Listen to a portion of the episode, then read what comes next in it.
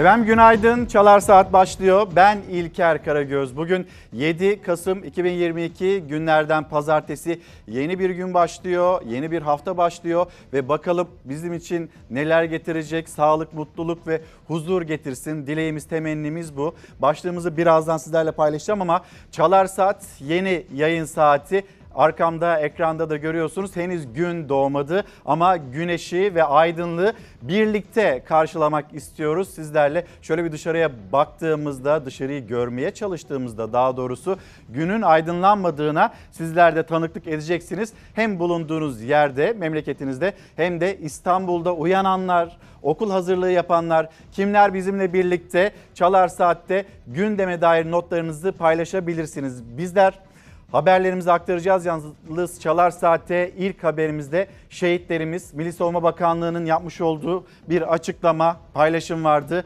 Şehitlerimiz var. Dün maalesef iki şehidimizin haberini paylaşmıştık ve gece saatlerinde Milli Savunma Bakanlığı'ndan yeni bir açıklama.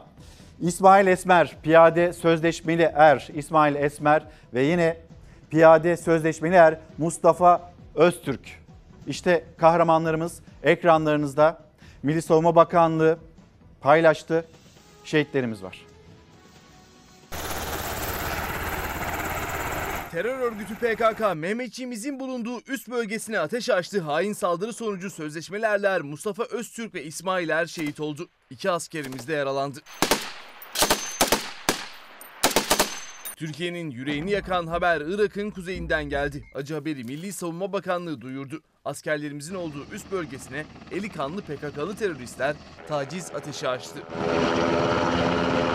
Teröristlerin açtığı ateşe karşılık verdi Mehmetçik. Ancak o kurşunlar iki askerimizi hayattan kopardı. İki askerimiz de yaralandı.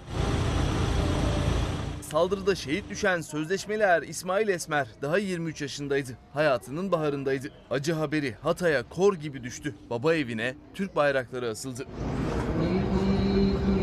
Sözleşmeler Mustafa Öztürk ise Gaziantep'liydi. 8 kardeşten biriydi. Teröristlerin açtığı hain ateş onu da ailesinden, kardeşlerinden kopardı.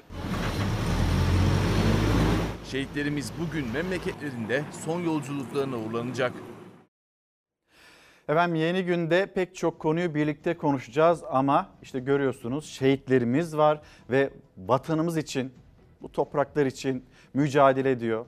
Şehitlerimiz ve işte burada da e, kayıplar veriyoruz. Ne kadar kıymetli bir ülkeye sahip olduğumuzu bir kez daha hatırlatmak isteriz. Bu ülke için canlarını feda eden şehitlerimiz ve yine güvenlik güçlerimiz ayaklarına taş değmesin diyoruz ama terörle mücadelede bitmiyor. Burada da kayıplarımız, şehitlerimiz devam ediyor. Dün iki şehidin haberi. Yeni günde ve bu sabah başlarken yine iki şehidimiz. Allah rahmet eylesin. Yakınlarına ve ülkemize de başsağlığı dileriz. Yeni günün haberlerini hep birlikte konuşacağız derken bugün başlığımızda şakası yok. Bu ülkenin önemli gündem maddelerinden birisi deprem depreme biz hazır mıyız? Uzmanlara sorduğunuzda hayır depreme biz hazır değiliz. Yanıtları bu şekilde. Peki biz bunu yaşadığımızda ki yaşayacağız. İzmir'de geçtiğimiz günlerde yine endişe veren o depremi yaşadık. İstanbul Marmara depremi bekleniyor. Bunu yaşayacağız. O gün geldiğinde kader mi diyeceğiz? AK Partili bir isim. Mehmet Özseseki kader diyemeyiz. Suç bizde ve uzmanların uyarısı şakası yok. Bu işin şakası yok. Aynı zamanda ekonomiye dair de e, uyarlayabileceğiniz bir e, başlık olarak seçtik bunu. Çünkü yaşadığımız pahalılığın da şakası yok. Bunun üzerinden şakalar da yapılıyor. E, iktidar cephesinde, AK Parti cephesinde ama bunun da şakası yok. Sizleri Diyarbakır'a götüreceğiz. Diyarbakır'da yine karşılaşmış olduğumuz TMO önündeki o kuyruklar, o kuyrukların görüntüsünü de sizlerle paylaşacağız. Ama sizin gündeminizde ne var? Yeni günde siz haftaya nasıl başladınız? Bir sendromla mı başladınız? Nedir düşünceleriniz? Hem bugüne hem de önümüzdeki günlere bu haftaya dair lütfen yazın gönderin bizlere. İlker Karagöz Fox Instagram adresim, Karagoz İlker Twitter adresim şakası yok başlığı altında sizlerle konuşalım. Şimdi devam edeceğiz. Bir kaza haberi yolcu otobüsü Bolu mevkiinde trafik kazası meydana geldi. Maalesef hayatını yitirenler var ve yaralananlar var.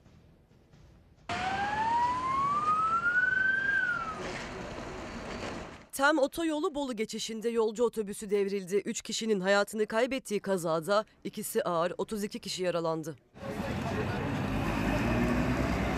Ya şey bir anda oldu yani. Bayağı bir sürüklendi yani otobüs. Annem ben ikimiz. Yara almadan kurtuldunuz. İyi Allah şükür sağ salim yaralanmadı. Onlar şans eseri yara almadan kurtuldu korkunç kazadan. Diğer 32 yolcu kontrolden çıkıp bariyerlere çarpan otobüste yaralandı. İlk müdahale olay yerine gelen sağlık ekipleri tarafından yapıldı. Kaza sırasında 3 kişi yaşamını yitirdi. Bolu otoyolunda otobüs devrilmesiyle meydana gelen kazada 3 kişi hayatını kaybetti. İkisi ağır olmak üzere 32 kişi yaralandı. 27 kişinin tedavisine halen devam ediliyor. Kaybettiğimiz vatandaşlarımıza Allah'tan rahmet, ailelerine başsağlığı, yaralılarımıza acil şifalar diliyorum. Kayseri İstanbul seferi yapan otobüstem otoyolu İstanbul istikametinde Bolu geçişinde kaza yaptı. Neden meydana geldi kaza henüz bilinmiyor ancak yolculara göre şoför uykuluydu. Herhalde uyukluyordu abi ya. Uyuyordu herhalde. Kazada Dursun Çakmak, Ayşe Özdemir ve bir yolcu daha hayatını kaybetti. Yaralı 32 kişiden ikisinin hayati tehlikesi devam ediyor. Kazayla ilgili inceleme sürüyor. Şimdi memleket, memleketin havasını da paylaşacağız. Yalnız şu an, şu saat itibariyle bizlere günaydın diyen izleyicilerimize bizler de günaydın diyelim. Depremden sağ salim çıkan İzmir'den günaydın ve bu işin şakası yok diyor Fethi Bey gönderdiği mesajda. Sinan Bey, Sinan Sözmen müdavimlerimizden, bizi hiç yalnız bırakmayan izleyicilerimizden enflasyonun ve hayat pahalılığının şakası yok diye e, paylaşıyor mesajını ve bir izleyicimiz İrfan Bey göndermiş. Biz köy yerinde yaşıyoruz. Kızım okul servisine binmek için bayağı bir yürümesi gerekiyor. Ve bu kalıcı yaz saatinden ne zaman vazgeçilecek zifiri karanlıkta çocuklarımız okula gitmek zorunda kalıyor. Şu anda ekran karşısında olan e, çocuklarımız vardır, gençlerimiz, arkadaşlarımız vardır. Onların düşüncesi ne acaba? Şu an, şu saatte, bu karanlıkta, bu karanlıkta ve ısrarla okula gitmeye çalışıyorlar. Sabah böyle ve akşam eve dönerken akşam eve dönerken de aynı zorluğu yaşıyor. Bir yandan işte büyük şehirlerde, mega kentlerde, İstanbul'da e, trafikte kalıyorlar. Evlerine ulaşmaya çalışırken yine karanlığa kalıyorlar. Bunun endişesini anneler babalar yaşıyor ve yine bir izleyicimiz de biz bu kalıcı yaz saatinden vazgeçecek miyiz, vazgeçmeyecek miyiz? Hayır vazgeçmiyoruz işte ısrarla. Yani ne kadar tasarruf edilirse edilsin ediliyor mu o da ayrı bir tartışma konusu. Ama neticede insanlara iyi gelecek bir uygulama değil. Bütün dünya bunu uyguluyor. Yani yaz saati, kış saati bunu uyguluyor. Biz kalıcı yaz saatinde de ısrar ediyoruz. Bundan vazgeçilmeyecek mi diye izleyicilerimiz de soruyorlar. Bir isterseniz geceden e, haberlerimizle devam edelim. Bir yangın haberi de paylaşmak istiyoruz ve bu yangının adresi de Hakkari'nin Şemdinli ilçesi.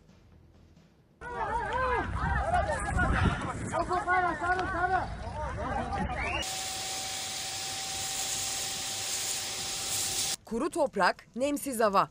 Küçük bir kıvılcımın büyük bir ateşe dönüşmesinin önünde hiçbir engel yoktu.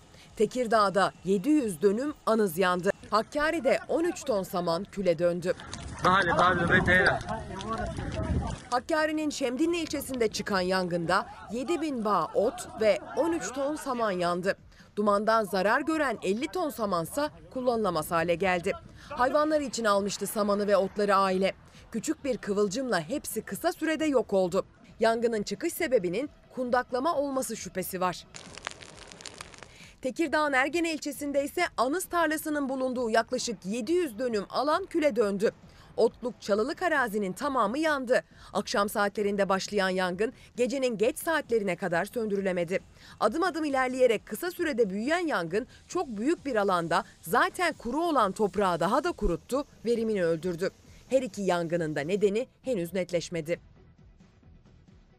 Bursa'ya gideceğiz. Bursa'dan da bir haber paylaşacağız. Yalnız Sema Nur Hanım günaydınlar, selamlar. Şakası yok depremin. Türkiye afet sonrası arama kurtarmada bence çok başarılı. Ancak aynı başarıyı biz afetler, depremler olmadan göstermeliyiz ve buna hazırlıklı olmalıyız hatırlatması. Ve bir izleyicimiz kamudaki taşeronlar, işçiler ayrımsız kadro bekliyor. Her yere, bulundukları her platformda seslerini duyurmaya çalışıyorlar. Ya da karşılaştıkları bir siyasetçiye durumlarını anlatıyorlar. Dağa taşa kadro diye yazıyorlar. Hatta karpuzun üzerine bakın izleyicimizden gelen o mesaj şöyle bir göstereyim. 5 yıl önce söz verildiği halde ihale usulüne takılan %70 mağduriyeti yaşayan taşeronların sorunu çözüm bekliyor.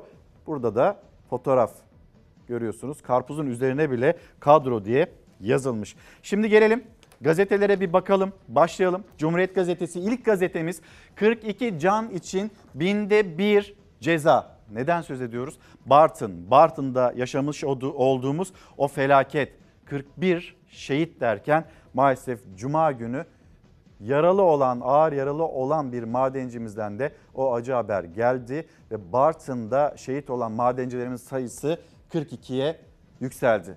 Türkiye Büyük Millet Meclisi'nde maden faciasına ilişkin sunum yapan bürokratlardan itiraf gibi yanıtlar geldi. Türkiye Taş Kömürü Genel Müdür Yardımcısı Kiraz, havalandırma için büyük önem taşıyan aspiratörü zamanında teslim etmeyen firmaya sözleşme bedelinin binde biri gün başına öyle bir oranda ceza uygulandığını söyledi. Soruşturmanın sağlıklı bir biçimde yürütülebilmesi için maden sahasının TTK'nın sorumluluğundan çıkarılması çağrısı yapıldı. Sosyal Haklar Derneği'nden Evren İşler ve Maden Mühendisleri Odası Başkanı Ayhan Yüksel deliller toplanmadan TTK personeli orada bulunmamalı ifadelerini kullandı. Bir yandan işte o maden sahasında onlar günlerce yer almaya devam ettiler. Soruşturmalar, gözaltılar, tutuklamalar ve biz burada bir ihmaller zincirini, o ihmaller zinciri sonrasında da şehit olan madencilerimizi konuşuyoruz. Sonra bir kişi ya beni de tutukladınız ama benim olayla hiç ilgim yok ki. Ben Ağustos 2020'den itibaren zaten hani maaş alıyorum, almıyor değilim. Gitmesem de alıyorum ya da hiçbir işe el sürmesem de alıyorum. Ama benim bu konularla hiç ilgim yok. Bana hiç iş yaptırılmadı ki diyen bir yönetici. Onu da unutmayın lütfen aklınızın bir köşesine yazın. Şimdi Uludağ'a gideceğiz. Bursa Uludağ kayıp bir paraşütçü vardı. Saatler süren arama kurtarma çalışmaları sonrasında kendisine ulaşıldı.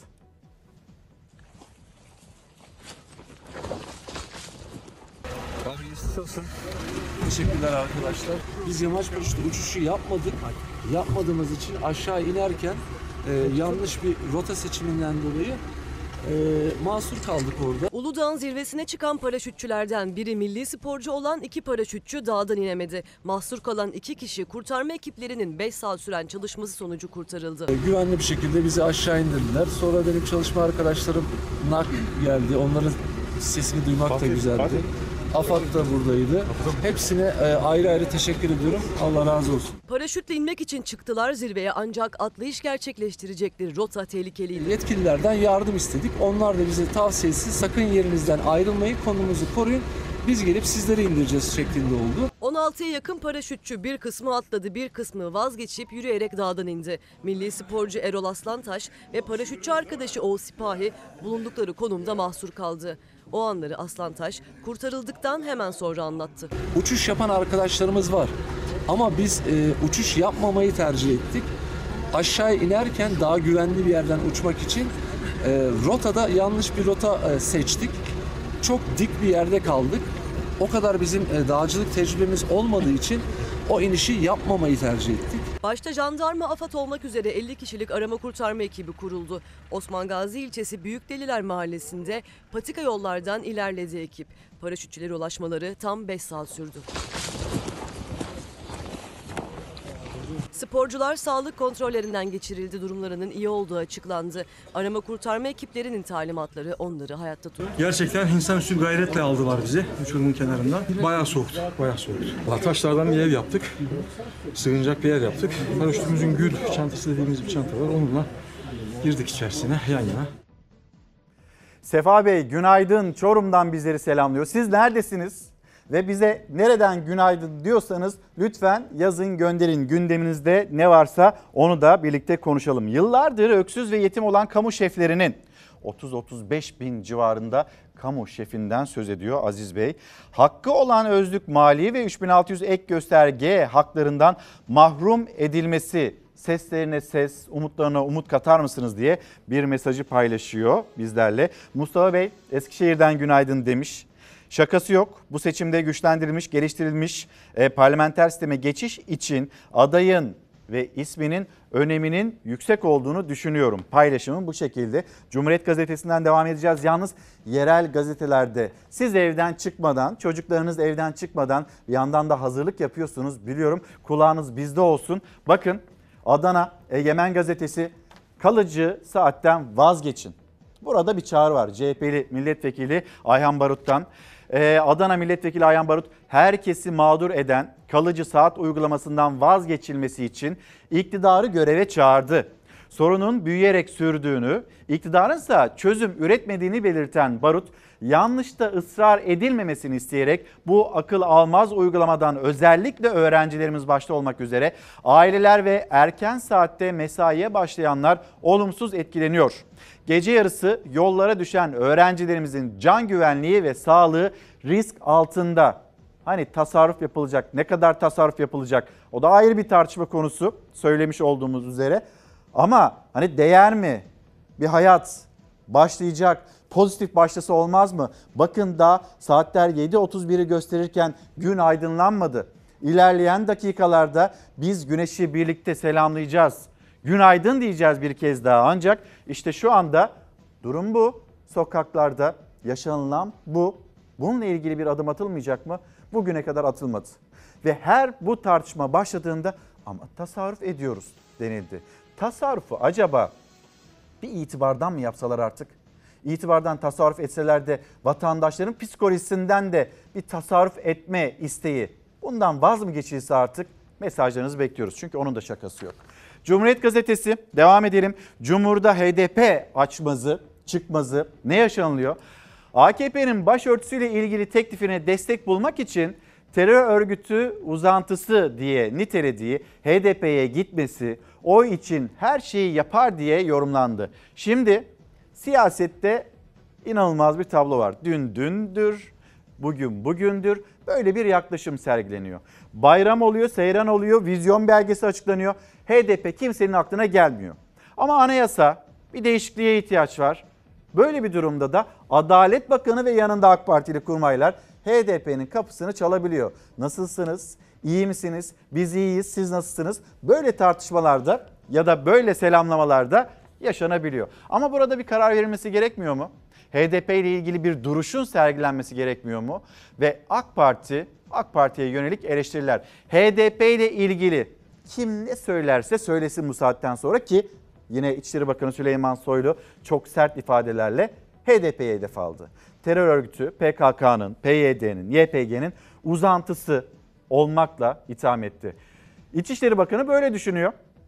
Ama başka isimler, AK Parti'nin kurmayları, milletvekilleri onlar öyle düşünmüyorlar. Birazdan hem bu konuyu konuşacağız hem de yine bu konuyu konuşacağımız pek çok konuyu konuşacağız ama yine bu konuyu e, kendisine soracağımız bir isim. Cumhuriyet Halk Partisi'nin sözcüsü Faik Öztrak Çalar Saat'te misafirimiz olacak. Birlikte değerlendireceğiz. Hem ekonomi gündemi hem siyasetin gündemi. Ama baktığımızda yarın salı MHP lideri Devlet Bahçeli kameraların karşısına geçecek Türkiye Büyük Millet Meclisi'nde. Burada MHP lideri Devlet Bahçeli'nin nasıl bir cümle kuracağı çok önemli. Herkes için yani Cumhur İttifakı için büyük önem taşıyor. Büyük Birlik Partisi lideri Mustafa Destici burada ağırladığımızda fotoğrafı gösterdiğimizde HDP'ye böyle söyleniyordu AK Parti tarafından. Cumhur İttifakı'nda acaba bir çatlak var mı yok mu? Ben görüşmem. Benim görüşlerim değişmez diyen bir isim. Ama Cumhur İttifakı'nda HDP ile bu yan yana geliş nasıl değerlendirilecek? MHP lideri Devlet Bahçeli ne söyleyecek? Mahir Ünal kurmuş olduğu cümleler ve yine MHP liderinin yapmış olduğu açıklamalar. Mahir Ünal affını istedi gitti. Peki şimdi HDP ile yan yana gelen AK Parti. Bakalım yine Cumhuriyet Gazetesi'nden devam edelim. Emeklilikte yaşa takılanlar. Onlar da bu işin şakası yok. Biz senelerdir e, kaybettiğimiz hakkımızı istiyoruz diye iktidara sesleniyorlar. Çağrıları bu şekilde. Ve bakın EYT'de artık sabır taşı çatladı. Yaklaşık 5 milyon emeklilikte yaşa takılan Aralık ayında amasız fakatsız çözüm bekliyor. EYT Federasyonu Başkanı Gönül Boran sabır taşımız çatladı derken iş dünyası tazminat ve kalifiye eleman kaybından çekiniyor. Böyle bir endişe de yaşanılıyor iş dünyasında. Şimdi gelelim tekrar bir dışarıyı göstereyim mi size? Bakalım bir umutla bakalım. Henüz güneş doğmadı ama biz o aydınlığı birlikte Çalar Saat'te sizlerle karşılayacağız. İstanbul yeni güne böyle serin bir havada, bulutlu bir havada, kapalı bir havada başlıyor ve yeni haftaya bir memleketten yağış manzaraları var. Aktaralım ve devam edelim.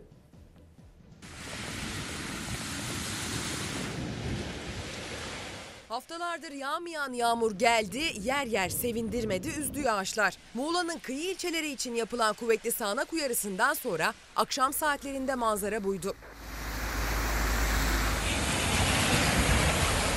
Bodrum'da akşam kuvvetini artırdı yağışlar. Pek çok mahallede caddeler suyla doldu. Gök gürültülü sağanak yağış geceyi şimşeklerle aydınlattı. Yollardaki su birikintilerinin önüne geçmek için hummalı bir temizlik vardı mazgallarda. Bekleniyordu yağışın Muğla kıyılarında kuvvetli olması. Risk uyarısı yapılan adreslerden Datça'daysa hortum korkuttu. Datça'da hortumu da gördük. Deniz üzerinde oluştu neyse ki hortum. 15 dakika süren hortum karaya oldukça yakındı. Devasa hortum kara üzerine çıksaydı Datçalılar felaketi yaşayabilirdi. Neyse ki korkulan olmadı. Bugün de Ege kıyılarında öğle saatlerine kadar yağış ihtimali sürecek. Ancak bugün yağış ağırlıklı olarak Akdeniz ve iç kesimlerde etkili olacak. Akdeniz bölgesinde Adana, Osmaniye, Kahramanmaraş ve Hatay çevrelerinde kuvvetli sağanak yağış riski var. Tedbirli olunmalı. Antalya ile birlikte Isparta, Burdur çevrelerinde ise yağış öğleden sonra hafifliyor. Ancak Mersin'den itibaren Akdeniz bölgesinin doğusunda gün boyu yağış var, aralıklarla kuvvetli olacak. İç Anadolu bölgesinin güney ve doğu illerinde yağış bekleniyor. Konya, Karaman, Niğde çevreleri aralıklı yağışlı olacak bugün. Kayseri, Sivas, Gaziantep, Malatya, Adıyaman, akşam saatlerinde Tunceli, Diyarbakır çevreleri ise kuvvetli yağış beklenen iller. Zamanla Güneydoğu Anadolu bölgesi yağışın etkisi altına girecek bugün. Doğu Anadolu bölgesinde batı iller yağışlı olacak. Doğu Anadolu'da gece yağışlar yükseklerde kara dönebilir. Salı günü yağışlar Karadeniz ve Doğu illerde devam edecek. Çarşamba, Perşembe günlerinde de Doğu ve Güneydoğu Anadolu ile Doğu Karadeniz'de yağış sürüyor. Yurdun doğusunda yağışlı hava bu hafta toprağı nemlendirecek, su kaynaklarını besleyecek. Ancak batı ve iç kesimlerde tam tersi. Haftalardır hatta aylardır yağış almayan Ege ve İç Anadolu'da bu hafta doyurucu bir yağış beklentisi yok. Burada anne ve babalara bir sorumuz da olsun. Eğitim masrafları, evlatlarınızın eğitim masraflarını karşılamakta acaba zorlanıyor musunuz? Başlığımız şakası yok. Sosyal medya hesaplarımızda görüyorsunuz ve Cumhuriyet Gazetesi'ni okuyacağımız son haberle de tamamlamış olalım. Bakalım hep birlikte eğitimde yük ailede. Hane halkının üstlendiği harcama OECD ortalamasının iki katını aştı. AKP iktidarı eğitimde ortalama 5743 dolarla Meksika ve Kolombiya'dan sonra öğrenci başına en düşük harcamayı yaptı.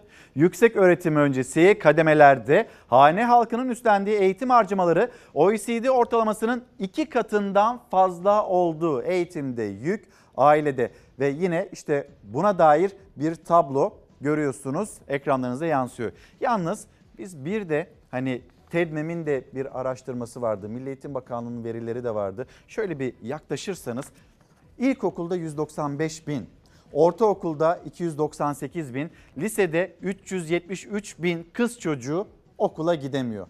Bir, kız çocukları okula gidemiyorlar. Zorunluluğun dışında bakın sapmanın ne kadar yüksek olduğunu göreceksiniz. Anlatacağım size. Onun dışında kayıp gençlerimiz var ve bu kayıp gençlerimiz de Türkiye gazetesi haberleştirmiş. Önce buraya hep birlikte bir bakalım. Ailelere, anne babalara sorumuz da evlatlarınızın okul masraflarını karşılamakta zorlanıyor musunuz? Güçlük çekiyor musunuz? Ben yanıtını biliyorum ama siz lütfen yazıp gönderirseniz seviniriz. Muş'a gittiğimizde ilkokul okullaşma oranı %94.5. Liseye geldiğimizde lise sona %58.6. Peki lisede okula gitmeyenler sizce daha çok erkek öğrenciler mi kız öğrenciler mi? Kız öğrenciler. Şanlıurfa ilkokul %94.8, lise sona gelindiğinde %60.5'e düşüyor. Bitlis'te lise son %60.6'ya düşmüş. Ağrı'da ilkokul orada bile yani aslında %94.5, 94.8, 94.2 Ağrı'ya gelindiğinde %91.6 bir zorunluluk var ama yine de çocuklar okula gitmiyor, okula gönderilmiyor. İlkokul oranı %91.6, lise sona gelindiğinde %67. Mardin'de ilkokul %91.3, lise son sınıf %73. Diyarbakır'da ilkokul %92.3, lise sona gelindiğinde %72.4. Kız çocuklarında okullaşma oranı ilkokulda %93.1 iken lise son sınıfta %86.8'e düşüyor. Genel olarak hesapladığımızda. Şimdi bir Türkiye gazetesi, Türkiye gazetesinden de okuyalım ya da şimdi haberimizi paylaşalım. Öyle ilerleyelim. Bugün başlığımız şakası yok. Depreme hazır mıyız? Hayır değiliz. Her defasında gördük. 7 ve üzerinde bir deprem bekleniyor. Ülkemizde İzmir bölgesinde, İstanbul bölgesinde ve yine Türkiye'nin çeşitli bölgelerinde bu deprem bekleniyor. Biz 5 büyüklüğünde bir depremle bile binalarımızın nasıl sarsıldığını, kolonlarının kirişlerinin nasıl kırıldığını görüyoruz. Buna şahitlik ediyoruz. E, soru da depreme hazır mıyız olunca e, hazır olmadığımızı yaşayarak anlıyoruz. Peki ne yapacağız? Bunu yaşadığımızda kader mi diyeceğiz? AK Partili Mehmet Özeseki diyor ki kader diyemeyiz. Suçlu biziz. İyi de bir hazırlık yapmamız gerekmiyor mu? Ya da o hazırlığa çok geç kalmadık mı? Çünkü şakası yok.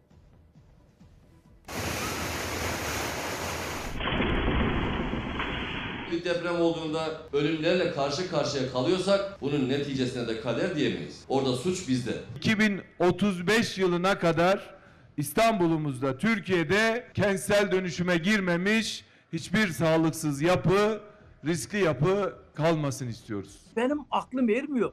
Deprem işini hafife alıyorlar. Sadece müteahhitlik işi diye algılıyorlar. Deprem her an geliyor işte görüyorsunuz. Bir gün Allah'tan da 4-5 oluyor fazla bir şey değil ya. Yarın 7 olursa ne olacak? Nasıl sokağa çıkacak siyasiler ya? Yüz binlerce insanımızı kaybedersek biz nasıl dayanacağız biz bu işe?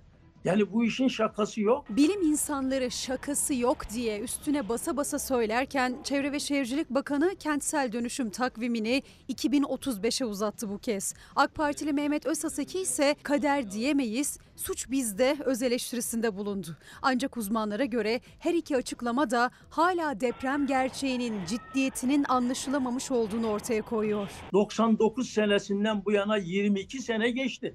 Halen daha biz hazırlık yapıyoruz diyoruz. Eğer Japonya'da 7-7,5 şiddetinde bir deprem oluyor. Herkes evinde sıcacık yatıyorsa bizde de 5-6 şiddetinde bir deprem olduğunda insanlar kendisini ortaya atıp ölümlerle karşı karşıya kalıyorsak bunun neticesine de kader diyemeyiz. Orada suç bizde. Bağırıyoruz yapmayın etmeyin önlem alın diye. Bizi ciddiye alan yok. İki yıl önce 117 canın yitip gittiği İzmir'deki depremin ardından İzmir yine sallanmaya devam ediyor.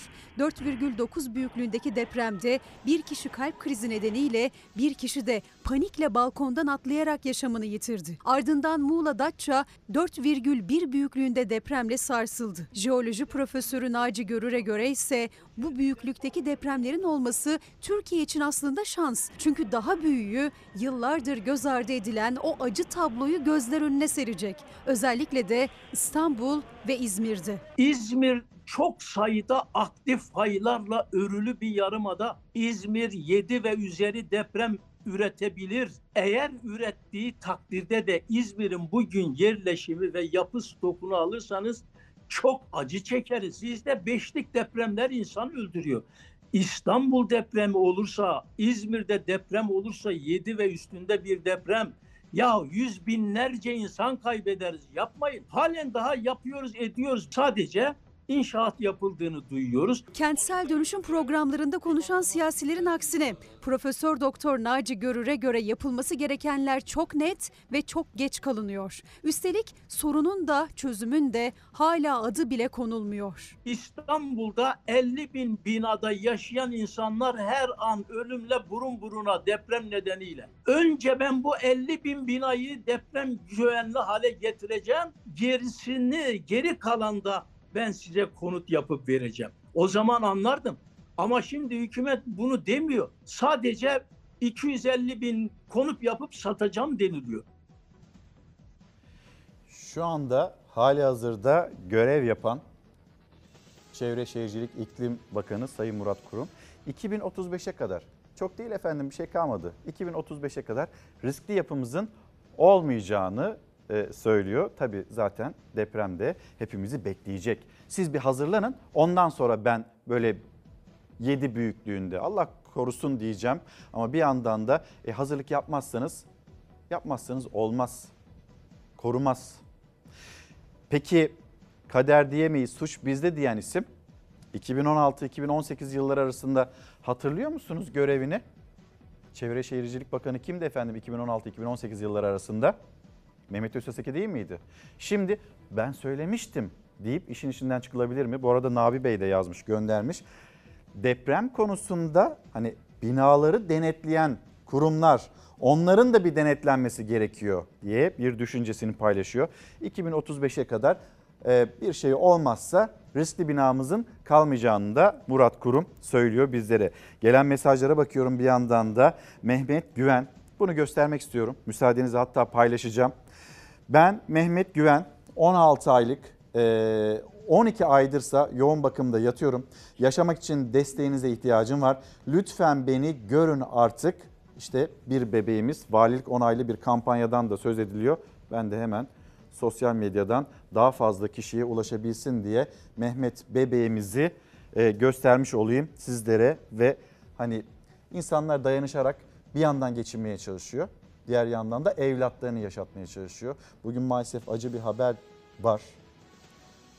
Onu da ekranlarınıza getireceğim. Şimdi söylemeyeyim. Birazdan ekranlarınıza geldiğinde daha fazla üzerinde hem düşünelim hem de konuşalım. Şimdi Türkiye Gazetesi'ni okuyacağız demiştik. Kayıp gençler var bu ülkede ve arkadaşlarımızdan da henüz evden çıkmadıysanız şöyle bir e, gözünüz kulağınız takıldıysa lütfen bize yazın gönder gönderin özür dilerim. Dışarıya çıktığınızda hani evden harçlık alabiliyor musunuz? Aldığınız harçlıklar böyle aramolu kahve için denilmişti ya aromalı kahve içebiliyor musunuz? Lütfen bunu da bize gönderin. Türkiye'nin her dört gencinden birisi ne eğitimde ne istihdamda yer alıyor. TED raporu gençlerin halini ortaya koydu. Master ve doktorada dipteyiz. Eğitim düzeyinin artması, özür dilerim, işsizliğin azalmasına beklenen katkıyı sunmadı. 18-24 yaş aralığındaki gençlerin %60'ı eğitimde yok. Bir daha söyleyelim mi? 18-24 yaş aralığındaki gençlerin %60'ı 10 gençten 6'sı eğitimde değil. %22.5'i ne okuyor ne de çalışıyor. Bu ülkede kayıp gençler var ve TED'in raporu, TEDMEM raporu işte bize bunu söylüyor. Önlem alınması gereken konulardan bir tanesi de bu ve şakası yok diyeceğimiz konulardan birisi elbette. Şimdi isterseniz memleketimizin e, dışına böyle kıta da değiştirelim bir Peru'ya gidelim. Peru'da devlet başkanı hakkında yürütülen yolsuzluk soruşturması ülkeyi karıştırdı ve sokaklara dökülenler protestolar.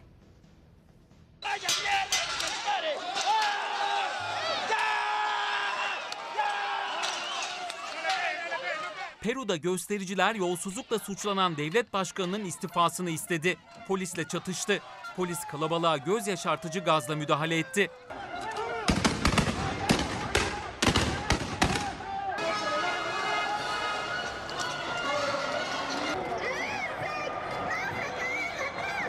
Peru'da devlet başkanı Pedro Castillo hakkında yürütülen yolsuzluk soruşturması tansiyonu yükseltti. Başkent Lima'da yüzlerce kişi devlet başkanının istifa etmesi talebiyle sokaklara döküldü.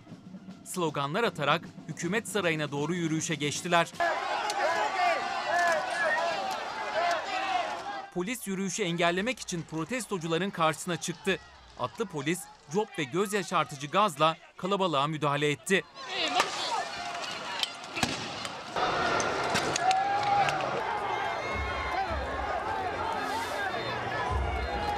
Müdahale öfkeyi büyüttü.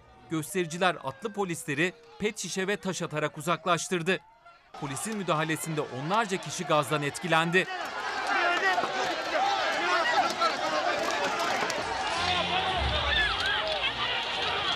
Devlet Başkanı Pedro Castillo geçtiğimiz yıl ekonomik krizi sonlandıracağı vaadiyle göreve gelmişti. Aylar sonra hakkında yolsuzluk soruşturması açıldı. Castillo hakkında 5 ayrı soruşturma bulunuyor. Eski sendika lideri olan Castillo suçlamaların iftira olduğunu savundu. Şimdi güzel de bir haber, bir şampiyon haberini de paylaşacağız. Hani dünyada ne oluyor, memleketimizde ne oluyor, ekonomide ne oluyor? Bakalım mı hep birlikte? Bu hafta nelere zam geldi bir hatırlatmasını da yapalım mı? Pirince, yağ, peynire. Biz size hani karşılaştıklarımızı, yüksek oranlı zamları hatırlatalım. Siz de bize hani gördüğünüz o zamları ya da çarşı pazara çıktınız tabii ki. Hafta sonu mesela domates ne kadardı? Sizin orada memleketinizde salatalık için, biber için ya da yaptığınız alışverişle ilgili karşınıza o fatura çıktığında ne düşündünüz? Bir kez daha çünkü biz çok uzun süredir bu pahalılığı yaşıyoruz. Milletin belini büken zam yağmuru dinmek bilmiyor. Yumurtaya zam. Ya bu ülkede anneler bir yumurtayı bölüp evlatlarıyla paylaştırıyor ve yumurtaya zam gelmeye de devam ediyor. Bu yıl en fazla zam gelen gıda ürünlerinin başında dar gelirlinin temel ihtiyaçları arasında yer alan yumurta yer aldı. Yumurtaya bir yılda gelen zam neredeyse %250'yi buldu ama enflasyon %83.5. Bir adet yumurtanın tanesi 2 lira 53 kuruş oldu. 30'lu kolinin fiyatı 100 liraya dayanırken organik yumurtanın tanesi ise 5 lira oldu. Kahvaltının, tatlının ve yemeklerin vazgeçilmezi lezzetli gıdasına erişmek zorlaşıyor. Hani bir yandan da şeker, şekere de zam geldi. Hatırlatalım. Tüp gaza zam Akaryakıt fiyatlarına bir yılda 36 kere hani LPG'ye zam geliyor ya LPG'ye gelen zam bizim mutfağımıza mutfak tüpüne gelen zam da oluyor diğer tarafıyla. Yılda bir yılda 36 kez gelen zam haneleri de direkt etkiliyor. Son otogaz zammının ardından mutfak tüpleri de tekrar zamlandı. 12 kilogramlık bir mutfak tüpünün fiyatı 320 liraya kadar çıktı. 2 kilogramlık mutfak tüpünün fiyatı ise 63 lira oldu. E, vatandaş yapılan son zamlardan sonra evlerimizde nasıl yemek pişireceğiz diye isyan etti. Bir yandan işte o gıdalara ulaşmak bir mesele, ulaşmak bir mesele. Bir yandan da onu mutfağa taşımak, tencereye koymak, tencerede kaynatmak onun da bir maliyeti var. İşte tüp gaza zam. Ciğere zam bir başka haber. E, Türk yemekleri arasında önemli bir yere sahip tava ciğer fiyatıyla cep yakıyor. Artan maliyetler sebebiyle ciğerci esnafı etiketleri sürekli değiştirmekte değiştirmek zorunda kalıyor. Edirne'de ciğerin porsiyonu porsiyon fiyatı 75 liradan 90 liraya çıktı. Zamlı fiyattan satış yapan esnaf maliyet çok yükseldi. Milliyet isyan ediyor ama biz de haklıyız. Biz de ne yapalım? E onlar da ne yapsın? Bakıyorsunuz e, devlete olan vergiler var. Onu ödemeye çalışıyor. E, doğalgazı var, elektriği var, kirası var. Esnaf ne yapacağını şaşırdı. Benzer bir durum fırıncılar için de geçerli. Az sonra haberimizi izleyeceksiniz. İstanbul'da ekmeğin 7,5 lira olabileceği konuşuluyor. Nedeni gerekçesi yine maliyetler. Ne denemişti? Ankara Büyükşehir Belediye Başkanlığı'nda suyun fiyatı %50 indirilecek denildiğinde ve böyle bir karar alınırken geçeceksiniz o maliyetleri, indireceksiniz o suyun fiyatı deniliyordu. Sakarya'da indirildi mi? Elazığ'da indirildi mi? Sizden yine mesajlarınızı bekliyoruz. Sizin olduğunuz yerde su fiyatlarında %50'lik bir indirim yapıldı mı? Maliyetler diyor işte fırıncı esnafı, ciğerci esnafı, esnaf bunlara zam yapmak zorunda olduğunu söylüyor. Ve buna vatandaş itiraz etmiyor, edemiyor biliyor musunuz? Ben ne yaşıyorsam esnaf da bunu yaşıyor zaten diye. Orada da ayrı bir dayanışma. Hani fırsatçılar onlarla ilgili söylemeyelim ama esnafı da anlayan bir vatandaş. Pahalılığı paylaşarak çözmeye, çözümlemeye çalışan bir hayatı yaşıyoruz hep birlikte. Şaka mı? Değil. Ve şakası var mı? Hayır yok. İyi geçiniyoruz. Aslında enflasyona da ezdirmiyoruz vatandaşımızı cümleleri. Ne kadar yerli yerinde? Lütfen yazın gönderin. Şimdi güzel bir haber olsun demiştik. Milli sporcumuz Adem Asil İngiltere'de düzenlenen 5. Dünya Artistik Şampiyonası'nda Ay Yıldızı göndere çektirdi.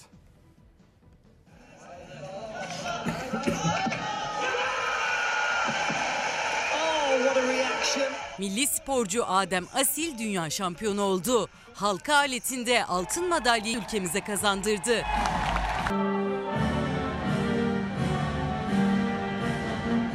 Ay Yıldızlı sporcu 51. Dünya Artistik Jimnastik Şampiyonası finali için İngiltere'nin Liverpool şehrinde podyuma çıktı. Halka aleti finalinde performansını sergiledi.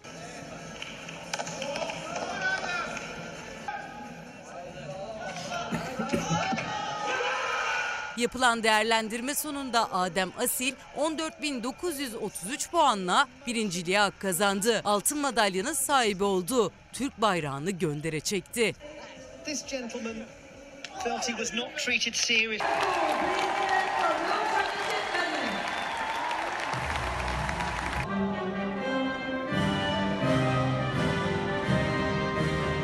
23 yaşındaki milli jimnastikçi başarısı için çok çalıştığını söyledi. Çok mutluyum gerçekten. Gerçekten çok emek verdik bu madalya için. Bir yandan da e, çocuklarımızdan, sporcularımızdan, memleketin dört bir yanından zehirlenme haberleri geliyor. Bu olaylarla karşılaşıyoruz. Ve şimdi benzer haberi paylaşacağımız yer Durak Ardahan.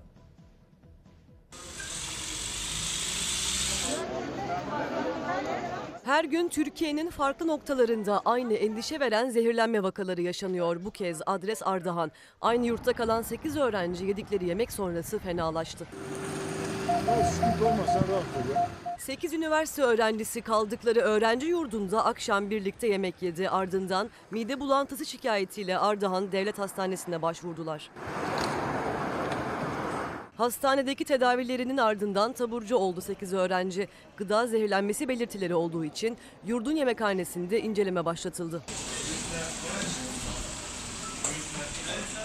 Son günlerde sık sık gündeme gelen öğrenci zehirlenmeleri endişe veriyor. Zehirlenen öğrencilerin çoğu yurtta yedikleri yemek sonrası kötüleşiyor. Geçtiğimiz hafta Aydın'da 106 öğrenci yurt yemeğinden zehirlendi. Erzincan'da ise 20 öğrenci.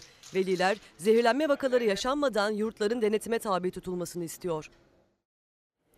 Efendim çiftçilerimiz de ekran başında ise bir haber okuyacağız ve gideceğimiz durakta Edirne. Gelin hep birlikte yerel medyayı ve haberlerini okumayı sürdürelim. Hudut gazetesi hayvancılıkta acı tablo. Ben haberi okuyayım sonra bir değerlendirme yapalım. 1 Ocak 2023 tarihi itibariyle hayatımıza pek çok zam gelecek. Tamam asgari ücrete, memura, emekliye zam yapılacak ama aynı zamanda yeniden değerleme oranını hatırlıyor musunuz? TÜİK enflasyonu %83.5 açıkladı. Devletin enflasyonu %123. Peki o zaman nereye bakacağız? Vergilere, harçlara baktığımızda devlet bu kadar zam yaparken peki nasıl olacak da %83'lük enflasyon ya da bunun üzerinden bir hesaplama bazı etkisiyle de düşülecek e, düşecek deniliyor. Aralık ayında ve enflasyon daha geriye çekildiğinde bu sefer memurun da, emeklinin de, asgari ücretlinin de, çalışanların da e, maaşları bu şekilde belirlenecek. O hesapla yapılacak. Şimdi gelelim 1 Ocak itibariyle nelerle karşılaşabiliriz? Pahalılık zaten başka bir şey değil. Türkiye genelinde hayvancılıkta artan yem ve enerji maliyetleriyle üreticinin beli bükülmeye devam ederken Edirne İl Genel Meclisi'ne yansıyan raporda 2021 yılında 2066 adet dişi büyükbaş hayvan kesildiği, 2022 yılında 30 Eylül itibariyle kesime gönderilen 1998 adet dişi büyükbaş hayvan sayısı ile geçen yılın rakamlarına 9 aylık dönemde ulaşıldığına yer verildi. Bu ne demek? Önümüzdeki günlerde süt, süt pahalanacak. Süt ve süt ürünleri onlar pahalanacak peynir içinde, tereyağı içinde zaten ne kadar böyle pahalı olduğunu gittiğinizde markette baktığınızda görüyorsunuz. Biz önümüzdeki günlerde bunları daha pahalı tüketmek zorunda kalacağız. Aynı oranda zam yapılacak mı yapılmayacak mı göreceğiz. Aralık ayında mesela asgari ücret tespit komisyonu toplanacak ve o toplantının sonucunda da 7500 lirayla 8500 lira arasında bir asgari ücretten söz ediliyor. Yeter mi? Yetmez. Bu pahalılık böyle devam ettiği sürece yetmeyecek zaten. Diyarbakır'a gidelim. Tigris ucuz alışverişe abone oldular. Diyarbakır TMO'da yağdan sonra pirinç kuyruğu. Biz o yağ kuyruğunu ekranlarınıza getirmiştik. Şimdi bir de pirinç kuyruğunu ekranlarınıza taşıyacağız ve orada o kuyruğa girenler hani bolluktan oluyor o kuyruklar ya da bir açıklama ne olur unutmayın bu açıklamayı da et ve süt kurumunun önünde insanlar uygun fiyattan et alabilmek için kuyruk oluşturuyorlardı ya. Hani başındaki isim genel müdür görevden alınmıştı. Neden görevden alınmıştı? Hangi açıklamasından? Demişti ki çok kuyruk oluyor. Biz de zam yaptık. Dar gelirli kuyrukta bekliyor. O zahmeti gösteriyor. Ama orada yönetenler o kuyruğa tahammül edemediler de zam yapmışlardı kuyrukları eritmek için. Aklınızda olsun. Sonra koltuğunu bıraktı başka bir isme. Diyarbakır TMO'nun önünde ucuz ürün almak için vatandaşın kuyruk e, yapmadığı gün yok. Ucuz sıvı yağdan sonra şimdi de ucuz pirinç için TMO önünde uzun kuyruklar oluştu. Gidelim bir Diyarbakır'a TMO'nun önüne. Yaklaşık bir 20 dakika falan bekledim. Peki nasıl fiyatlar? E abi bilmiyorum. Ben devamlı şekilde ben buranın müşterisi olduğum için Yani ben fiyatı incelemedim. şimdi- Yok. Orada bilgim yok valla. Marketlerde kaçadır bilgim yok. Peki size göre uygun mu? Kaç kilo alabilirsiniz? E, abi ne yapalım? Biz daha önceden bunu mesela 25-30'a alıyorduk. E şimdi demek ki e, şu anda 5 kilosu 110 kağıt olmuş. Pahalılık var abi demek. Şimdi 30 nerede 110 TL nerede? 10-20 mil- e, 15 milyonu eksiktir diye geliyoruz ama geliyoruz burası bin beter marketlerden bin beter etmişler. Normalde biz e, mesela gelip burada e, hak e, 67 milyona alıyordu. Bir ayın içerisinde 110 milyon etmişler. Markette ne kadar? Markette e, yani arada 10 milyon fark var. 10 milyonun farkı var. Hiç yani buraya gelmene, bu sıraya da bu rezilliğe de girmene gerek yoktur ha. Bir rezilliktir. Ama ne düşüneceğiz? Millet kendi çoluk çocuğuna bakamıyor ki. Ne düşüneceğiz?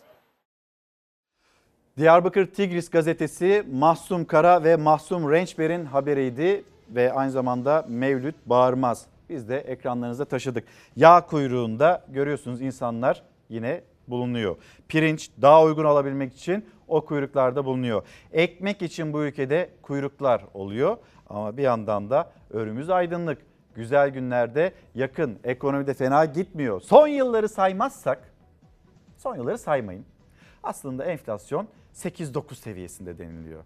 Şaka yapıyorlar ama şakası yok. Hürriyet gazetesi diyelim. Hürriyet gazetesinden siyasetin sıcak bir konusuna başlığına geçiş yapalım. Barona kelepçe, CHP lideri Kemal Kılıçdaroğlu bir çağrısı var.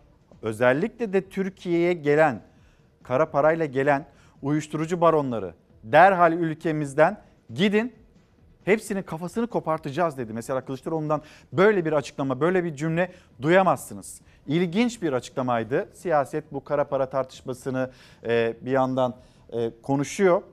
Ve bir gelişme Hürriyet Gazetesi'nde manşetinde Avrupa'da en çok aranan, bakın Avrupa'da en çok aranan bir kişi İstanbul'da Sarıyer'de bulundu.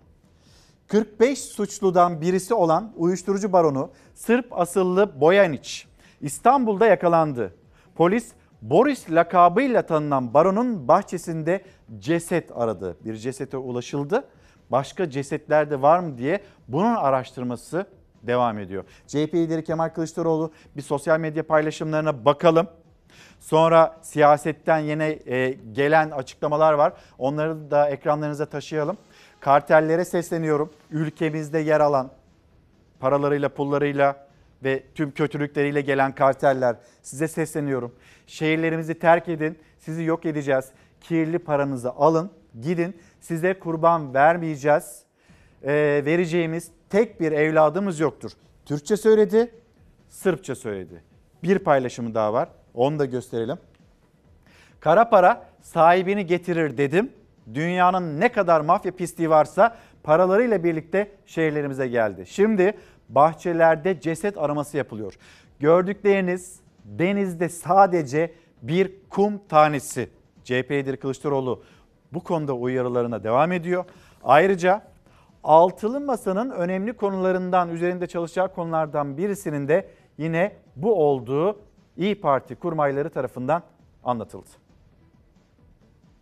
Dünyada kara para konusunda Türkiye gri listeye alınmış bir ülke. Bunlar da sıcak para bulabilmek için kaynağı belli olmayan paraların Türkiye'ye girmesini sağlayarak hesap sormayacağım diyor, vergi almayacağım diyor. Son derece çirkin bir şey. Varsa bilgisi belgesi bunları ilgili yerlere sunar. CHP lideri Türkiye'nin kara para uyuşturucu merkezi haline geldiği iddiasını seslendirdi. İngiltere temaslarını da bu iddialarının gölgesinde gerçekleştirirken iktidar cephesini kızdırdı. Sert polemik devam ediyor. Her iş Türkiye'yi uluslararası alanda köşeye sıkıştırmak isteyenlere malzeme verme amacı taşıyor. Yoksa aklı başında kim kendi devletini uyuşturucu gibi bir illetle aynı cümlede zikreder. Uyuşturucu baronlarıyla benim iş fotoğrafımı gördünüz mü? Hayır göremezsiniz. Ama Erdoğan'ın da fotoğrafı var. Fotoroman Süleyman'ın da fotoğrafları var. Sorumlu davranılması lazım. Üç tane oy fazla alacağım diye böyle bir sözün söylenmesini doğru bulmam. Türkiye'nin herhangi bir şekilde bir yerlerden para bulmak gibi bir derdi olmadığı da aşikardır. Dünyada ne kadar kara para varsa, ne kadar kirli para varsa Türkiye'ye geliyor. CHP uyuşturucu ve kara paranın Türkiye'ye nasıl geldiği ve kimler tarafından sokulduğu, hangi siyasilerin sorumlu olduğu tespit edilip araştırılsın restiyle meclise önerge verdi.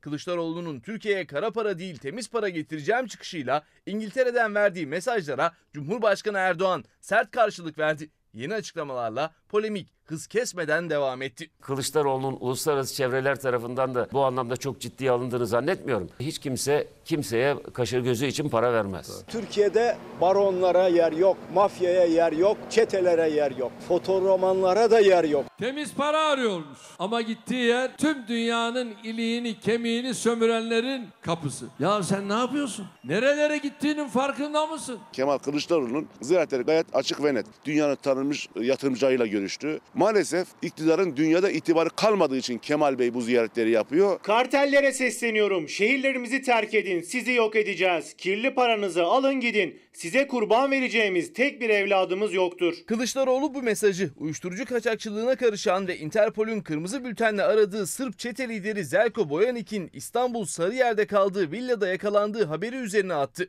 Polis villanın bahçesinde Boyanik'in Sırp asıllı Rosto Mionik adlı bir kişiyi öldürdüğü gerekçesiyle kepçeyle arama yaparken Kılıçdaroğlu'nun sert mesajları dikkat çekti. Hem Türkçe hem Sırpça aynı mesajı paylaştı CHP lideri. Kara para sahibini getirir dedim. Dünyanın ne kadar mafya pisliği varsa paralarıyla birlikte şehirlerimize geldi. Şimdi bahçelerde ceset araması yapılıyor. Gördükleriniz denizde sadece bir kum tanesi. Kılıçdaroğlu'nun önce Amerika sonra İngiltere ziyaretleri ve kara para temiz para polemiğiyle AK Parti CHP attı gergin. İyi Partili Ümit Özdağ'le de zehir dosyasının altılı masada olduğunu, hazırlanan hükümet planında uyuşturucuyla mücadeleye dair bir yol haritası olduğunu söyledi. Ay sonunda bu hazırlığın kamuoyuyla paylaşılacağını açıkladı. Bizlere günaydın diyen izleyicilerimizden Dilek Hanım, Dilek Öksüz Ok selamlarımızı iletelim. Yerel medyayla devam edelim. Hem ekonomi haberi hem siyaset haberi hem memleketimizden hem de e, sınırlarımızın ötesinden haberler var. Devrim Gazetesi Tekirdağ, Çorlu ve Tarım ve Hayvancılık Sanayiye teslim.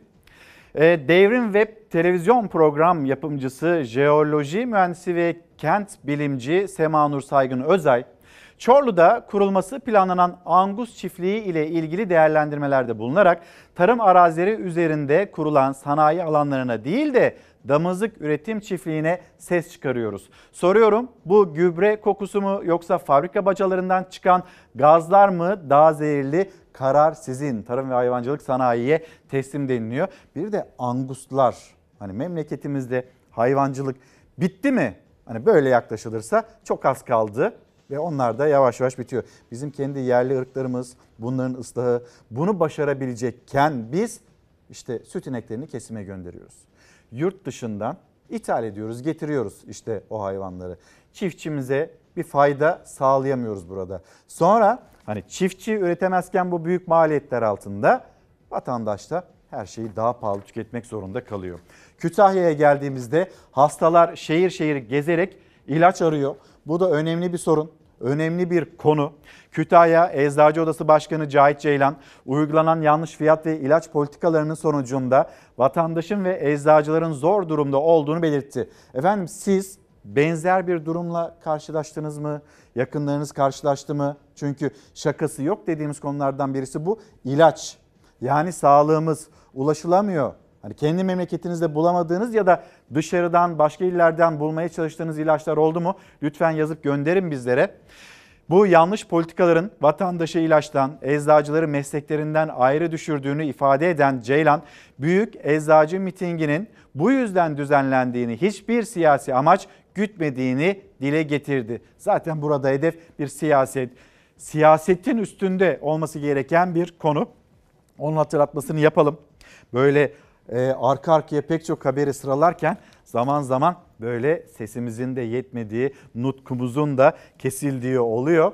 Soluksuz bir şekilde Çalar Saat'te devam ediyoruz. Şimdi Osmaniye'ye gideceğiz. Esnafımız hani çiftçimize seslendik, anne babalara seslendik, genç arkadaşlarımıza seslendik ki onlar herhalde yavaş yavaş artık okula gitmek için de çıktılar. Bir esnafımız da dinleyelim. Esnafımız neye dikkat çekiyor ve hangi konuların düzeltilmesini istiyor? Esnafız. Geziyorsunuz, görüyorsunuz. Pahalılık, sıkıntı. Artık insanlar nefes alamaz hale geldi. 40 küsur yıllık esnafım. Daha şurada 3 yıl haricinde bu son bir yılın içinde siftah etmeden dükkan kapattığımı bilmem. Gerçek Maalesef. söylüyorum bakın. Çok duyuyoruz bunu. Yani abi, Çok gerçek duyuyoruz. yani bu artık bunlar yani gözle görülür bir halde. Bir de şimdi çıkmış diyor ki bana ya kimi kandırıyor? 2023'te enflasyonu sıfıra çekeceğiz. Ucuzluğu getireceğiz. Getirdin de önüne taş koyan mı var? Bugüne kadar niye yapmadın? Niye ge- Hayır niye getirmedin? Evet. Denetleme yapacaktın. Fiyat Fiyat indirecektin. Kimi kandırıyorsun ya? Çocuğu mu kandırıyorsun? Ya Allah bu millete akıl fikir versin. Amin. Kanun sen çıkarıyorsun. İstediğini yapıyorsun iki dudağın arasında. Sen çıktın dedin ki işte senin bu dinç hayatın neye bağlı? Cumhurbaşkanım diyor soruyor spiker. Diyor ki ben Hurmayla diyor, bilmem manda, e, manda, manda yoğurdu efendim Medine hurması ve bilmem anzer balı yiyorum.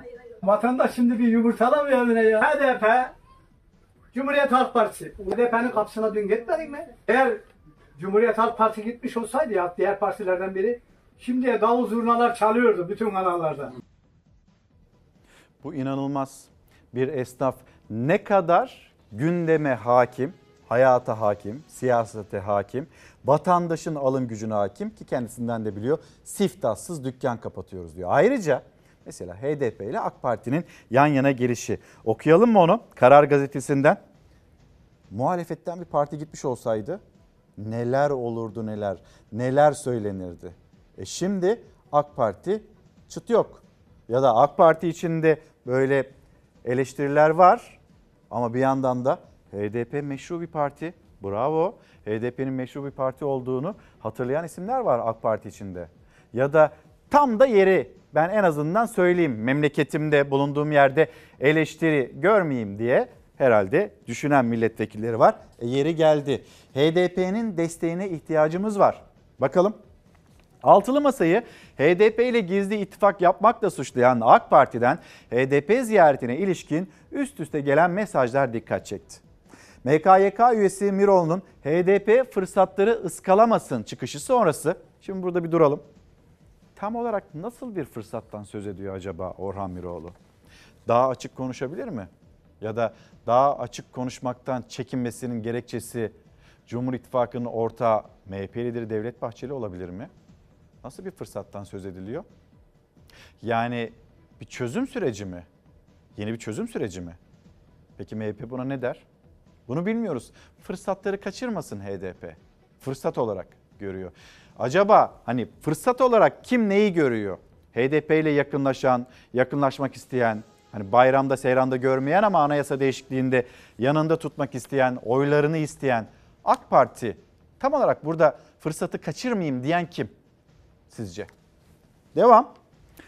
MKYK üyesi Miroğlu'nun HDP fırsatları ıskalamasın çıkışı sonrası Şanlıurfa Milletvekili Cevheri'nin HDP meclis çatısı altında faaliyet gösteren legal bir parti. Heh, işte bunu AK Parti içindeki diğer isimleri. Mesela İçişleri Bakanı Süleyman Soylu'ya da söyleyebilir. Sayın Milletvekili neticede Sayın Milletvekili atanmış değil ama İçişleri Bakanı atanmış. Başörtüsü teklifimiz için desteklerine ihtiyacımız var. Sözleri gündem oldu. Şimdi esnafımızın da hatırlatması gibi eğer bunu mesela CHP yapmış olsaydı, bu kadar söz söyledikten sonra CHP yapmış olsaydı neler söylenirdi? Şimdi devam edelim. Yine ekonomi bu başlığa geri döneceğiz. Az sonra CHP sözcüsü Faik Öztürk Çalar Saat'te konumuz olacak. Bu başlığı da konuşacağız, ekonomiyi de konuşacağız. Yalnız bir Sözcü gazetesini okuyalım. Sözcü gazetesinin manşetinde siyasette başlangıç ya da iktidar yolculuğunun başlangıcında AK Parti'nin bir çay simit hesabı vardı. Ve şimdi o çay simit hesabını İyi Parti'den kim yaptı? Aytun Çıray.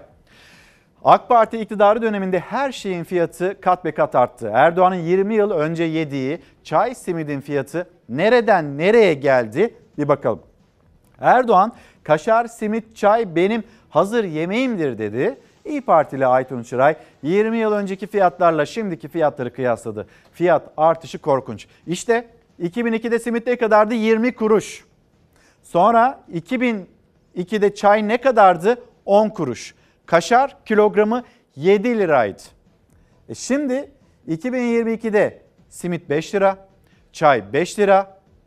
Bu arada simitte zam bekleniyor. Çayı da her yerde 5 liradan içemezsiniz. Kaşarın kilogramı da 200 lira. Geldiğimiz yer bu diyor Aytun Çıray. Peki hesaba vurulduğunda nasıl bir tablo çıkıyor? Hemen fotoğrafın altında. Aytun Çıray Erdoğan'ın 1993 yılında iktidarı eleştirmek için yaptığı çay, simit e, hesabını bugüne uyarladı. Çıray 3 çocuğu olan 5 kişilik ailenin bir öğünlük simit çayı 50 lira tutuyor. Günde 3 öğün yenmesi halinde hani hiçbir şey yemeyeceksiniz. Sabah, öğle, akşam 3 kişilik bir aile, 3 çocuğu olan 5 kişilik bir aile ne kadar ödüyor simit ve çaya? Bakın 150 liraya mal oluyor günlük. Bu da aylık 4500 lira. Peki asgari ücret ne kadar? 5500 lira. Bu ülkede açlık yoksulluk rakamlarına baktığımızda açlık rakamı ne kadar? Söyleyelim. 7425 lira. Hani beğenilmiyor. Doğru değil o rakamlar deniliyor. Yoksulluk rakamı 24185 lira. Yoksulluk. Yoksul olabilmeniz için bile çok para kazanmanız gerekiyor bu ülkede. Ya da çoluk çocuk 4 kişilik bir aile, çoluk çocuk herkesin asgari ücretle anne baba iki çocuk asgari ücretle çalışması gerekiyor. Ve gelelim şakası yok. Önümüzdeki günlerde ekmeğe zam kapıda İstanbul'da ekmeğin 7,5 liradan satılacağı, satılması gerektiği konuşuluyor.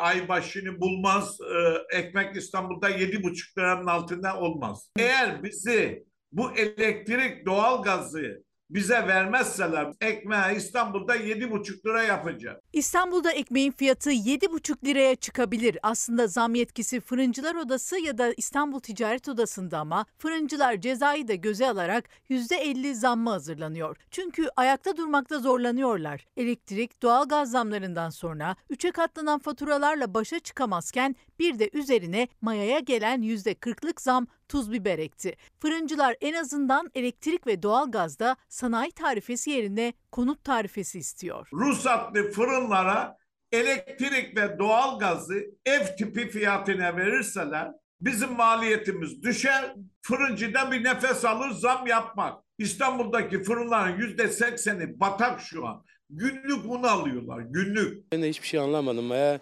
240'tan 350'ye çıktı. Her şey zam geldi. Şu anda yapacak bir şey yoksa devleti bekliyoruz.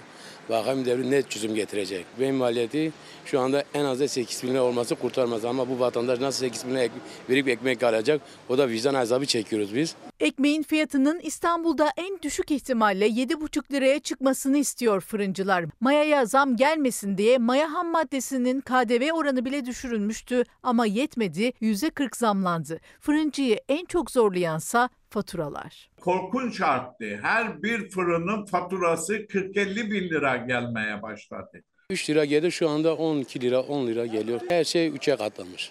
Sizin karınız arttı. Kar yok biz kendimizi ayakta durabilsek yeter. 15 yıldır aynı mahallede fırıncılık yapan ekmek ustası tedirgin. Ya zam yapmak zorunda kalacak ya ayakta duramayacak. Mahalleli de fırıncının yaşamasını istiyor ama bütçeler 7,5 lirayı nasıl kaldıracak diye düşünüyor. Günde 5 ekmek yiyoruz. Sabah 5 ekmek, öğlen 5 ekmek, akşam 5 ekmek zaten. Bir tık düşüreceğiz zaten mecbur olan bir şey yani. Asgari ücret belli zaten 5500. Ev kirası zaten 5 milyar. Evde 3 kişi 4 kişi çalışıyoruz. Anca bir kendimize yetiyoruz yani. Vallahi ekmek parası diyorlar ya sadece aç karnını karnını doyuruyorsun. Belediye ekmeği alıyoruz. O ekmeği almaya gücümüz yok yani. Fırınlarda 5 lira olan ekmek halk ekmekte 3 lira. 3 kişinin yaşadığı evine 3 liralık halk ekmekten günde 4 ekmek alıyor emekli. Ona da zam gelirse diye korkuyor. Ona da gelirse artık iki tane alacağımıza bir tane alacağız yani. Yeter mi? İki tane alıyorum ben torunumun yanında kalıyorum ben. Yetmiyor yani. Emekliyim 12 yaşımdan belli İstanbul'dayım. İnan ki geçinemiyoruz. Özgen Nama ve onun yapmış olduğu açıklama insanlar halk ekmek kuyruğunun e, büfelerinin önünde o kuyruklarda yıl sonuna kadar biz direneceğiz ve 3 liradan o ekmeği satmaya devam edeceğiz diyor. Ve yine haberin içinde duydunuz, izlediniz. Bakıyorum böyle televizyonlarda bu haberleri görmüyorsunuz. Ekmeğe gelecek olan zamdan, yumurtaya gelen zamdan, tüpe gelen zamdan, internete gelen zamdan kimse söz etmiyor. Ve dönüyorlar bakıyorlar altılı masa siyaset siyaset içinde böyle manşetlerle ilk sayfalarla ya da haberlerle günleri geçiriyorlar. Ama öyle değil vatandaşın en fazla konuştuğu, en fazla dikkat ettiği, en fazla çözüm bulunsun dediği mesele ekonomi ama işte ne bileyim siyaseti konuşmak çok daha kolay geliyor ya da kolaylarına geliyor ya da talimat öyle geliyor. Şimdi gelelim hiç büyütme. Yönetmenimizden Savaş'tan ben bir rica edeyim. Bakın Korkusuz gazetesi manşeti zam zam zam yumurtaya tüp gaza ciğere gelen zamlar haberleştirmiş.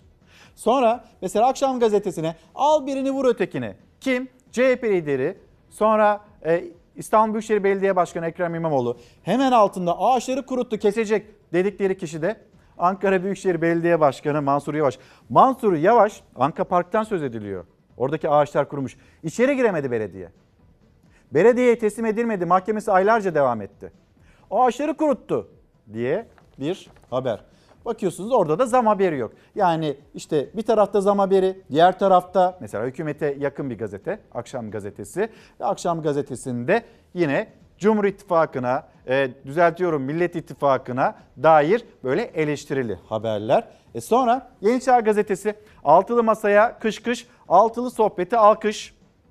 Şimdi Yeni Çağ Gazetesi de neyi manşetleştirmiş?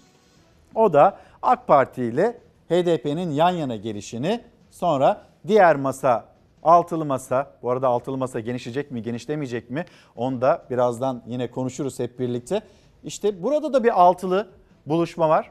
3 HDP, 3 AK Partili. Bununla ilgili kimse bir şey söylemeyecek mi? Mesela Akşam Gazetesi'nin manşetinde bununla ilgili AK Parti içinden yükselen eleştiriler olmayacak mı? Cumartesi gününde e, yönetmenimizden de ben bir rica edeyim. Cumartesi günü habere bu habere gitmeden önce bir dev ekrana yansıttığımız Şamil Tayyar, Mehmet Metiner, ondan sonra yine AK Parti'den bir başka isim.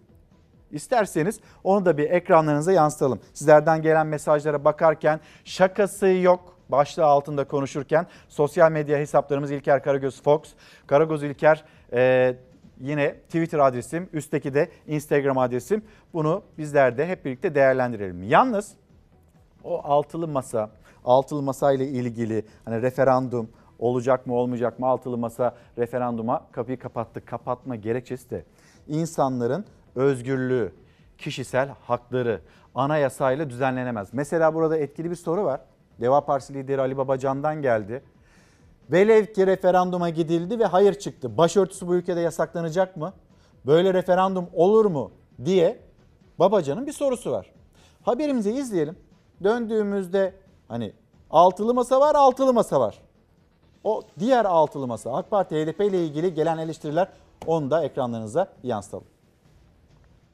Gel samimiyseniz parlamentoda bu işi çözemiyorsak referanduma gidelim. Bakalım millet ne diyor? Tabii millete gitmeyi de bunlar pek kabul edemezler ha. Temel haklar oylatılmaz diyoruz. Bu hakkı bu kullansın mı kullanmasın mı diye oylatılmaz. Diyelim ki referandumda hayır çıksa. E şimdi başörtüsü yasak mı olacak ülkede? Yapmasaydı başörtüsünü referanduma götürme. Olayı da sadece başörtüsü olayı olmaktan değil, ondan çıkartarak hem onu sağlama alalım ama bir de bunun yanında Aile konusunu da anayasal bir zemine oturtmak suretiyle buraya yerleştirelim. Cumhurbaşkanı Erdoğan başörtüsü polemiğinde referandum restinde kararlı. Millete gidelim kararı millet versin çıkışı muhalefet cephesinde karşılık bulmadı. Başörtüsü bir gollük pas veya el yükseltme aracı değildir. Yazık olur. Sayın Erdoğan yazık olur. Anayasa değişikliği teklifinin parlamentoda referandumsuz kabulü için 400 milletvekilinin evet oyu vermesi gerekiyor. Referandum içinse 360 sayısı yeterli. Cumhur İttifakı'nın sandalye sayısı 334. Yani referandum kapısı kapalı. Referandum için muhalefetin desteği şart ama muhalefet referanduma karşı. Davutoğlu amaç başörtüsünü istismar etmek derken Ali Babacan da referandumdan hayır çıkarsa ne olacak diye sordu. Temel haksı orada. Biz tutup da bunu hadi bunu verelim mi vermeyelim mi? Hadi bununla ilgili bir referandum yapalım mı yapmayalım. Bunlar yanlış işler ya. Bu hak zaten onun. Sen neyini oylatıyorsun? Ne yapıyorsun? Kulislere göre AK Parti'nin destek için cevap beklediği İyi Parti cephesi de referanduma karşı Türkiye'de kılık kıyafet konusunda bir sorun yaşanmadığı, iktidarın referandum hamlesiyle siyasi avantaj sağlama amacında olduğu görüşü hakim İyi Parti'de. Bu yüzden de referandum yolunu kapatmak için iktidarın teklifine İyi Parti'nin oyu hayır gibi görünüyor. Biz konuyu Sayın Genel Başkanımıza ve partimizin kurullarına götürüp oradaki kararımızı paylaşacağız. Cumhurbaşkanı Erdoğan anayasa değişikliğiyle sadece başörtüsü değil aile kurumunu da anayasal zemine oturtmak istiyoruz dedi. Teklif ettikleri değişiklikle aile kurumumuza ve insan fıtratına yönelik tehditlerin önüne bir set daha çekmiş olacağız ifadelerini kullandı. Burada endişe edilecek, korkulacak herhangi bir şey yok. Aile biliyorsunuz yani güçlü aile güçlü milletleri doğurur. Başörtüsü polemiği ittifak tartışmalarına da yol açtı. Tek tek mecliste grubu bulunan partilerin kapısını çalarak destek isteyen Adalet Bakanı Bekir Bozdağ'ın Demokrat Parti Genel Başkanı Gültekin Uysal'ı hedef alan sözleri üzerine taraflar arasında onur ve ahlak polemiği ateşlendi. Rahmetli Menderes'in asılmasında eli olanların yanında Demokrat Parti'nin genel başkanı gitmiş o masada oturuyor. Azıcık onur olsa, azıcık Menderes'in ruhunun zerresi olsa o masada işi olur mu? Terörist dediği HDP'nin kapısına dayanan, kimliğinden utanan Sayın Bozdağ onurdan dem vurmuş. Her yerinizden onur ve ahlakın dışında yolsuzluk, usulsüzlük ve hukuksuzluk akıyor. Gültekin Uysal onurunun zekatını verse sana 40 yıl yeter. Demokrat Parti kadar, Gültekin Uysal kadar taş düşsün başına Bekir Bozdağ. Siyaset her günden başlığında kaynayan kazan. Bekir Bozdağ.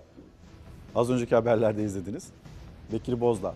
Neler söylediler neler HDP'ye. Ve bu sözlerden sonra mesela HDP meşru bir partidir. Öyledir. Seçmeni vardır. Meclis çatısı altında siyaset yapıyor. Ve Türkiye Büyük Millet Meclisi'nde grubu olan, bu ülkeyle ilgili fikri olan bir parti. Neler söylendi? Şimdi akla geldi. Başörtüsü düzenlemesinde akıllarına geldi. Hemen yan tarafta e, Mustafa Eltaş var. Grup Başkan Vekili. Hiçbir şey olmasa bile kesinlikle bir şeyler oldu ama biz fark edemedik diyen Ali İhsan Yavuz, Genel Başkan Yardımcısı. Biz fark ettik. Biz aslında fark ettik. İşte altılı masa. HDP'yi görmezden gelen AK Parti'nin yan yana gelişi.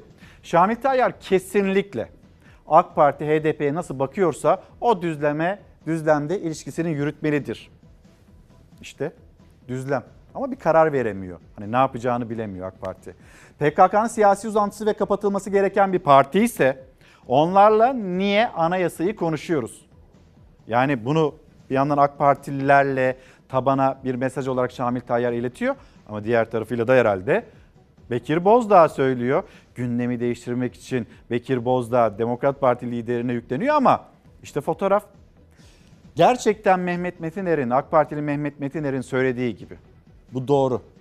Bundan sonra HDP'ye dair söylenecek her söz bu fotoğrafa çarpıp geri dönecek.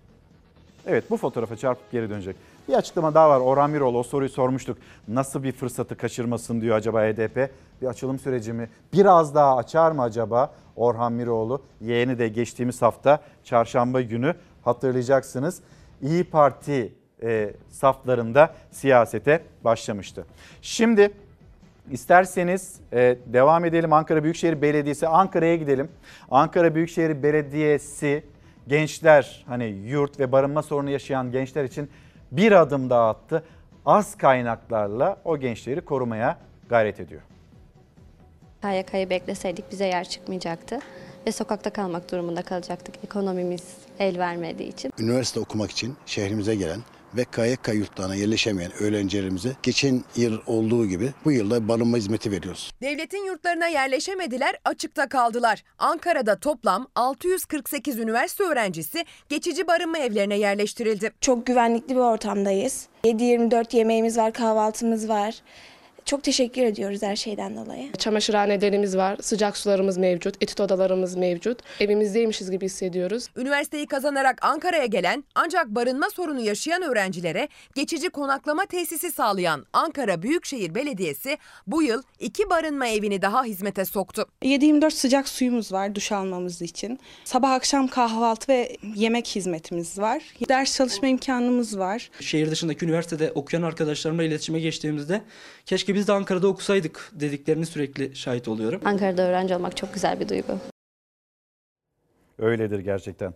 Ankara'da öğrenci olmak çok güzeldir. Şimdi akşam gazetesi hani öğrenciler yaşadıkları Ankara'da geçinebilmek, memlekette geçinebilmek o kolay mıdır? E o da e, maalesef kolay değildir. Her yer ateş pahası. Büyük şehirlerde pahalılık daha da fazla. Akşam gazetesinde gençler KYK'yı bekleseydik biz sokakta kalırdık diyen gençler bir yandan da onlara boş verin hani yurdu falan ev alın.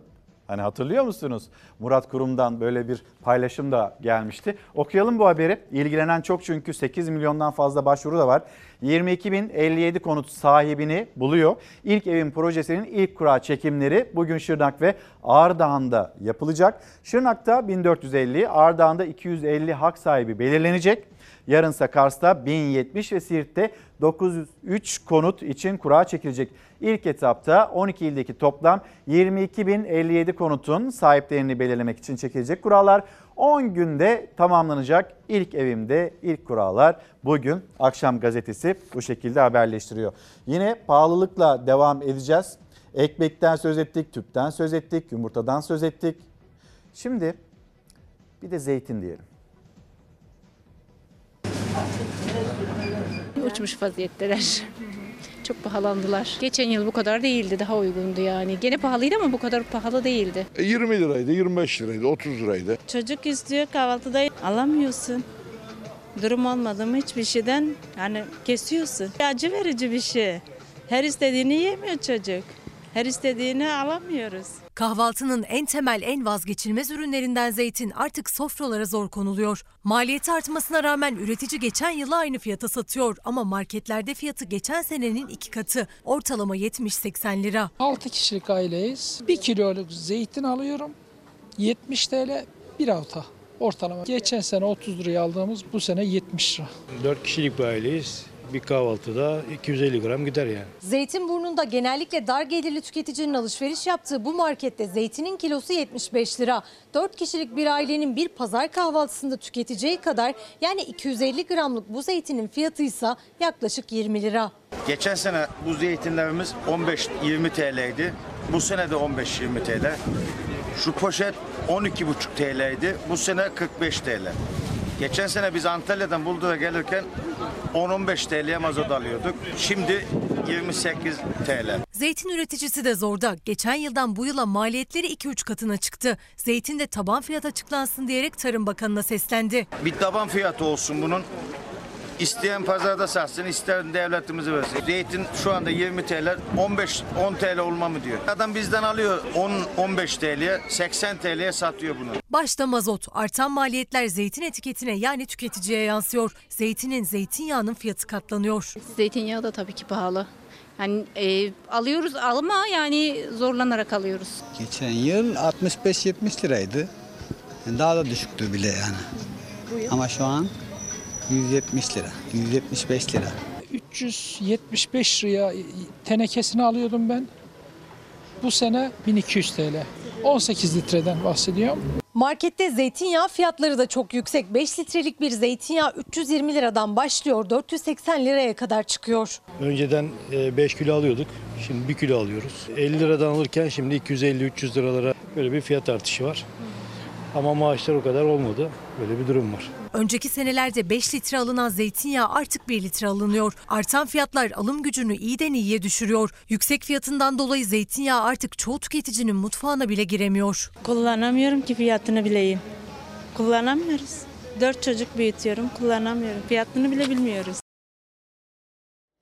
Zeytinyağı pahalı, her şey pahalı ve her şeye de zam gelmeye devam ediyor. Şimdi bir e, derneğin kurultayı, Plastik Cerrahların Derneği'nin kurultayı vardı. Yan yana geldiler, vermiş oldukları mesajlar da var.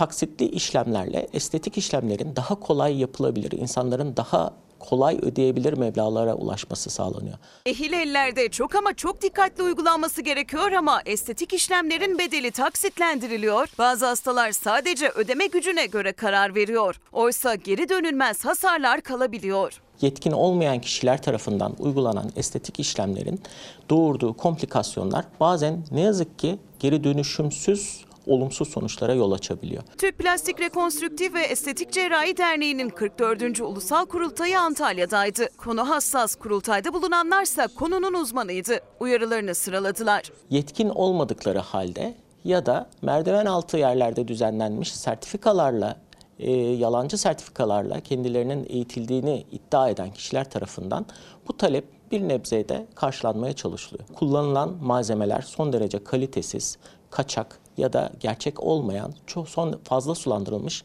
ürünlerden oluşuyor. Türk Plastik Rekonstrüktif ve Estetik Cerrahi Derneği Başkanı Profesör Doktor Cenk Demirdöver, uygun fiyatlı gözüken bazı estetik uygulamaların düzeltilmesi için daha sonra çok daha yüksek fiyatların ödenmesi gerektiğinin altını çizdi. Cazip gibi görünen fiyatların çok daha fazlasında ödemiş olduklarını çok sonradan anlıyorlar. Memleketten haberler paylaşırken sınırların ötesine de hemen çıkalım. Bülten sorumlumuz Zafer Söken şu anda Çalar Saat'te. Zafer günaydın. Günaydın İlker Karagöz. Hoş geldin. Seni dinliyoruz. Şimdi toparlamasını yapalım. Memlekette olanlar böyle, dünyada ne oluyor? İlk günden beri İran'daki protestoları takip ediyoruz. Mahsa Amini'nin öldürülmesine, polis şiddeti sonucu öldürülmesi sonucu başlayan İran'daki protestolar bugün 52. gününe girdi. 52 gün geçti.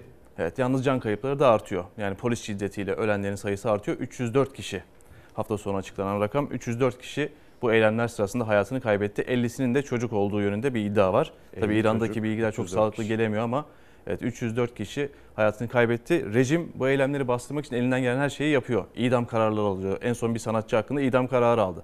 Buna rağmen İranlılar, İranlı kadınlar, İranlı gençler sokaklarda bu görüntüler geceden bu gece oldu. Yani pazarı pazartesiye bağlayan gece. Yine İranlılar haklarını arıyor. Özgürlükleri için protesto gösterilerine, eylemlerine devam ediyorlar. Biz de gelişmeleri takip etmeye devam edeceğiz. O protestolarda yükselen bir ses ve bir isim Atatürk. Onu da gördük. O da dikkatlerden kaçmasın değil mi? Evet. Şimdi? Şimdi Ukrayna bir, bir diğer komşumuz, yani Karadeniz üzerinden komşumuz Ukrayna'ya bakalım. Bir animasyon filmi var dünyanın çokça konuştuğu. Ülkeler nasıl savaşıyor diye bir animasyon filmi yapılmış. Bunda Ukrayna ordusunun da nasıl savaştığına dair görüntüler paylaşılmış. Burada bizim dikkatimizi bir şey çekti. Şu gökyüzünde dolananlar Türk İHA'ları. Rusya-Ukrayna savaşında Türk İHA'ları çok önemli rol oynadı. Hatta bayraklar üzerine şarkılar falan yazıldı Ukrayna'da. Mesela İsviçre nasıl savaşıyor diye bir animasyon hazırlamışlar. İsviçre savaşmıyor. İsviçre'nin tarafsızlık politikası var. Fransa'daki Fransa nasıl İsviçre savaşıyor diye bakınca ekonomiyle ilgili de bir problem yaşıyor mu yaşamıyor mu? Batı çok zor durumda neler yaşıyor diye İsviçre'nin de bayağı bir sıkıntı olduğu söylenmişti. Ee, ama işte Ukrayna, Ukrayna'da dikkatimizi çeken o görüntü. Biz Azerbaycan, Ermenistan arasında işte Azerbaycan'ın haklılığı ve sahibi olduğu topraklar senelerce süren o işgal Orada da Türk İHA'larının ne kadar etkili olduğunu görmüştük. Şimdi Ukrayna için görüyoruz. Evet görüntülerde de yani Ukrayna ordusunun artık e, çok sahiplendiği bir şey oldu. Türk İHA ve SİHA'ları böyle dünyanın da tabii gündeminde hala. Bir başka konuysa iklim zirvesi var Mısır'da. Dünyada iklim eylemlerini konuşuyor. Daha önce de ekrana getirmiştik. Patates püresi atmışlardı Monet tablolarına. Kendilerini bir otogaleride yere yapıştırmıştı protestocular. Yine bu eylemler devam etti. Hollanda'da çevreci bir grup iklim aktivisti gittiler havalimanında kendilerini özel jetlerin önüne oturdular, zincirlediler. Uçakların saatlerce kalkmasını engellediler. Dediler ki özel jet kullanılmasın. Bu fosil yakıtlar dünyanın sonunu getiriyor. Kısa mesafeli gereksiz uçuşlar yapılmasın diye ses yükselttiler. Çok renkli görüntüler var. Beyaz tulumlarını giyip uçakların önüne Şimdi bu görüntüde olduğu gibi kendilerini zincirlediler. Saatlerce havalimanının trafiğini aksattılar. Sadece Hollanda'da değil bir de İs- İspanya'da da bir protesto vardı. E, Goya tablosuna iki eylemci kendini yapıştırmaya çalıştı. Bu görüntü duvara bir, bir buçuk derece artı bir buçuk derece. Bu Paris İklim Anlaşması'nda dünyanın ne kadar ısındığını gösteren. Bir buçuk derece söyleyince böyle az gibi geliyor ama dünyanın bir buçuk derece sıcaklığının artması çok büyük felaketlerin Buzulların yavaş yavaş eriyor olması. çok büyük felaketlerin habercisi olacak. Burada bir genel kültür bilgisi paylaşmak istiyorum ben. Bu Goya'nın giyinik maya tablosu sol taraftaki. Ee, buradaki kadının üzerindeki şal var da Türk işi şal var diye 18. yüzyıldan Avrupa resmine Türk, Türklerin vurduğu damgaya da bir gönderme yapabiliriz. Mısır'da iklim zirvesi var demiştik Birleşmiş Milletler'in. Bir isim Mısır'daki o zirveye katılmak için önce İstanbul'a ardından Mısır'a gidiyor. O da İngiltere'nin daha 3 ay önceki Başbakanı Boris Johnson. Peki nasıl gidiyor? Sence nasıl gitmiştir? Uçakla, iklim aktivistlerine inatla ama acaba hangi hava yollarıyla? Ya da hangi ülkenin hava yollarıyla? Türkiye'ye ait bir havayolu şirketiyle, özel bir havayolu şirketiyle adını söylemeyelim, reklama girmesin. Girmesin. Ek- ekonomi sınıfında gayet böyle herkes gibi, senin benim gibi e, oturarak, notlarına çalışarak e, önce İstanbul'a ardından buradan Mısır'a gidecek. Böyle bir onun fotoğrafı yansıdı gece saatlerinde. O kareyi de Savaş yönetmenimiz Savaş Yıldız'dan isteyelim. İşte bu Boris Johnson. Burada gözlüğünü takmış, önünde notlar. Dersine çalışıyor iklim zirvesi konusunda. Arkada da işte muhtemelen Türk vatandaşları onlarla beraber seyahat edip önce İstanbul'a geldi. E Ardından o da Mısır'a geçecek. Çankırı Kalfatlı. Evet. Şimdi e, bir not daha istiyoruz. O da Amerika Birleşik Devletleri'nde e, şimdiki başkan, eski başkanlar ve öne e, çıkarttıkları bazı figürler var. Mehmet Oz, e, Mehmet Öz o e, figürlerden birisi. Hemen bunu da bize bir anlatır mısın? Mehmet Oz derken doğru söyledin aslında. Amerikalılar ona Mehmet Oz diyor. Yani Mehmet Öz tabii ki de E, kendisi Pensilvanya eyaletinden senatör adayı. Pensilvanya deyince bizim tüylerimiz diken diken oluyor ama yani konunun terör örgütü FETÖ ilgisi yok. Orada bir seçim var. Yarın da sandık başına gidecek Amerika Birleşik Devletleri. Biden'ın görev onayı gibi de biraz algılanıyor. Yani senatoyu Cumhuriyetçiler mi alacak, Demokratlar mı alacak, Temsilciler Meclisi'nde ne olacak? Mehmet Öz Pensilvanya adayı. Yani Türk olması bizim tabii en çok dikkatimizi çeken. Kendisi e, televizyon programları yapıyordu. Amerika'da çok en meşhur Türk olabilir kendisi. Muhtar Kent'le beraber en meşhur Türk olabilir. Hafta sonundaysa hem Biden hem Obama Demokrat adayı desteklemek için yani Mehmet Öz'ün rakibini desteklemek için Pensilvanya'daydı. Trump da Pensilvanya'daydı. Trump da Mehmet Öz için o istedi. Yarın seçim var onu takip edeceğiz. Zafer Söken teşekkürler. Bülten sorumlumuz Çalar Saat Bülten sorumlusu Zafer Söken'le konuştuk. Şimdi reklamlara gidelim dönelim. Birkaç haber sonra konuğumuz var. Soluksuz devam edeceğiz Çalar Saat'te. Günaydın bir kez daha Çalar Saat devam ediyor. Başlığımız şakası yok ve sosyal medya hesaplarımızı görüyorsunuz. Şöyle hemen arkamda e, dışarısı İstanbul yeni güne nasıl başlıyor? Serin bir gün İstanbul'da ve işte bulutlu bir gün söyleyelim. Gün içinde zaman zaman yağış geçişleri de olacak. İstanbul'u gösterdik. Sizin orada memleketinizde durum nedir? Siz bize yazın gönderin. Memleket havası devam ediyoruz. Kuvvetli sağanak yağış bugün Akdeniz bölgesinde Anadolu'nun orta ve doğu kesimlerinde risk oluşturacak kadar kuvvetlenecek. Ege bölgesini terk eden yağış bir süre daha bölgeye uğramayacak. Bu hafta yurdun doğusunda yağışlar toprağı nemlendirirken su kaynaklarını besliyor. Ancak batıda durum tam tersi. İstanbul çevrelerinde ise bugün kararan bulutlar yer yer hafif yağış bırakabilir. Ege dün yağış aldı, kıyıda kuvvetli, iç kesimlerde hafif yağışlar sadece bir gün sürdü. Bugün Ege kıyılarında öğle saatlerine kadar yağış ihtimali sürüyor ancak günün sonunda yağmur yurdun batısını terk edecek. Bugün yağışlar ağırlıklı olarak Akdeniz ve iç kesimlerde etkili olacak. Adana, Osmaniye, Kahramanmaraş, Hatay çevrelerinde kuvvetli sağanak yağışa hazırlıklı olunmalı. İç Anadolu bölgesinde güney illerde yağış geçişleri bekleniyor.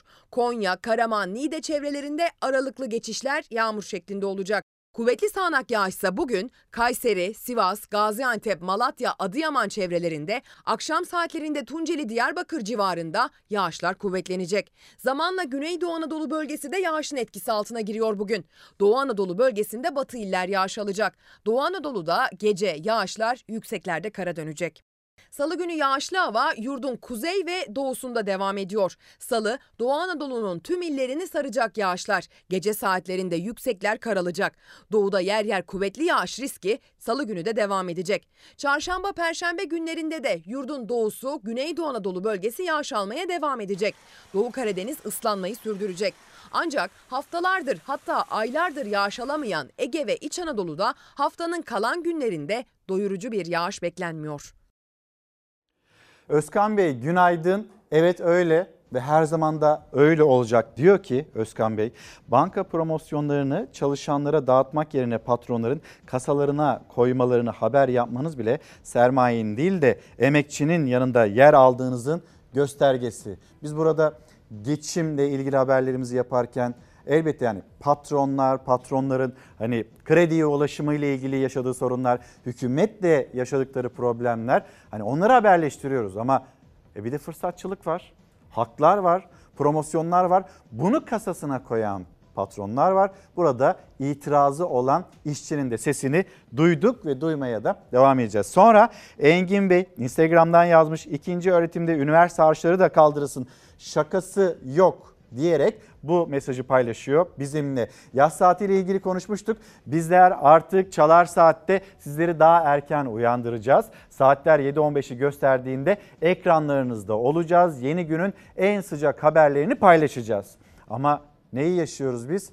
E, kalıcı yaz saati uygulaması. Sonra hani dünya bambaşka bir yere giderken bizim yaşadığımız ve ısrarımız tasarruf da ediyoruz deniliyor. Ama ne kadar tasarruf edilirse edilsin insanların psikolojisinden bir tasarruf yapmaları isteniyor. E buna da bizim itirazımız var. Onu paylaşmak istedik. Görüyorsunuz kalıcı saatten e, düzenlemeden vazgeçin açıklaması e, Cumhuriyet Halk Partili bir milletvekili Ayhan Barut'un seslenişi idi. Dinleyelim, devam edelim.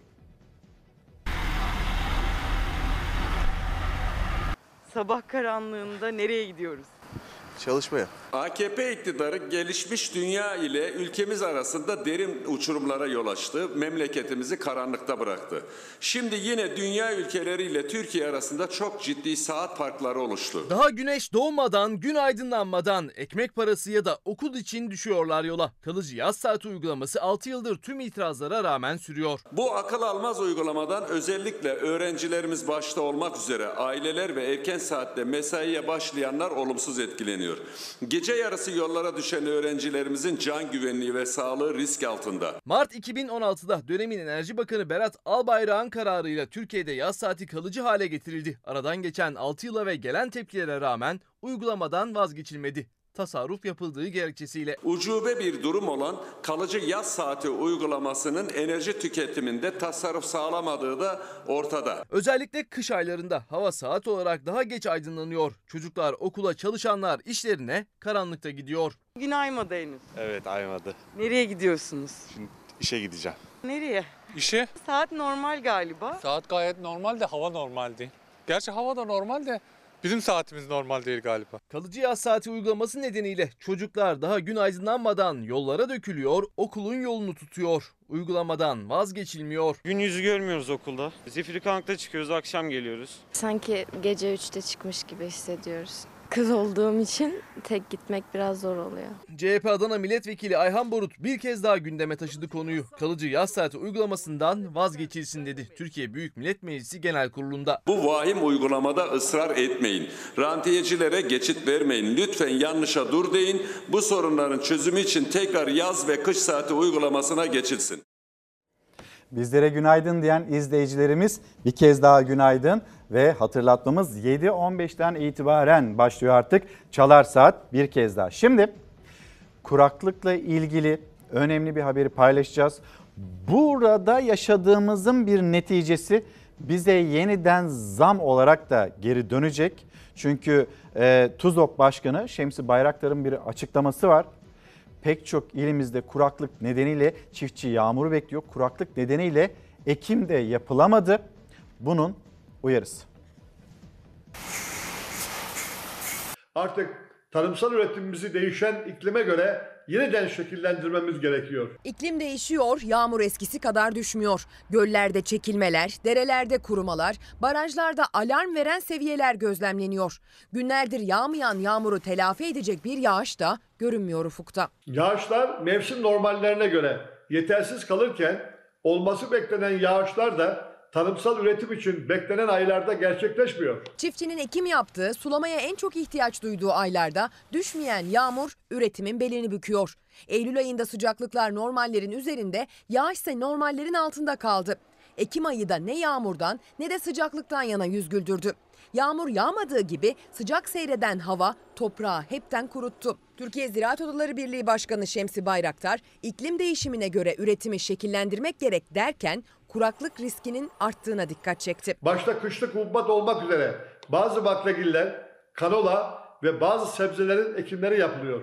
Özellikle kuruda yetiştirdiğimiz ürünler için önemli bir faktör olan Ekim ayı yağışları yetersiz kalırken bu durum kuraklık riskini artırdı. Eylül ve Ekim aylarında beklenen sonbahar yağışları bu yılda gelmedi. Yağan yağmur toprağı nemlendirmeye bile yetmedi. İklim değişimi ve yağışın azalması Karadeniz'de bile önlem almayı gerektirir cinsten. Ordu'da kuraklık dönemlerinde içme suyu sıkıntısı yaşanmaması için göletler inşa ediliyor. Türkiye'nin en çok yağış alan 5 ilinden biri olan Ordu'da kuraklık dönemi için tedbir alınıyor. Ziraat Odası Başkanı ise tarımsal sulama konusunda çiftçinin desteklenmesi için çağrı yaptı.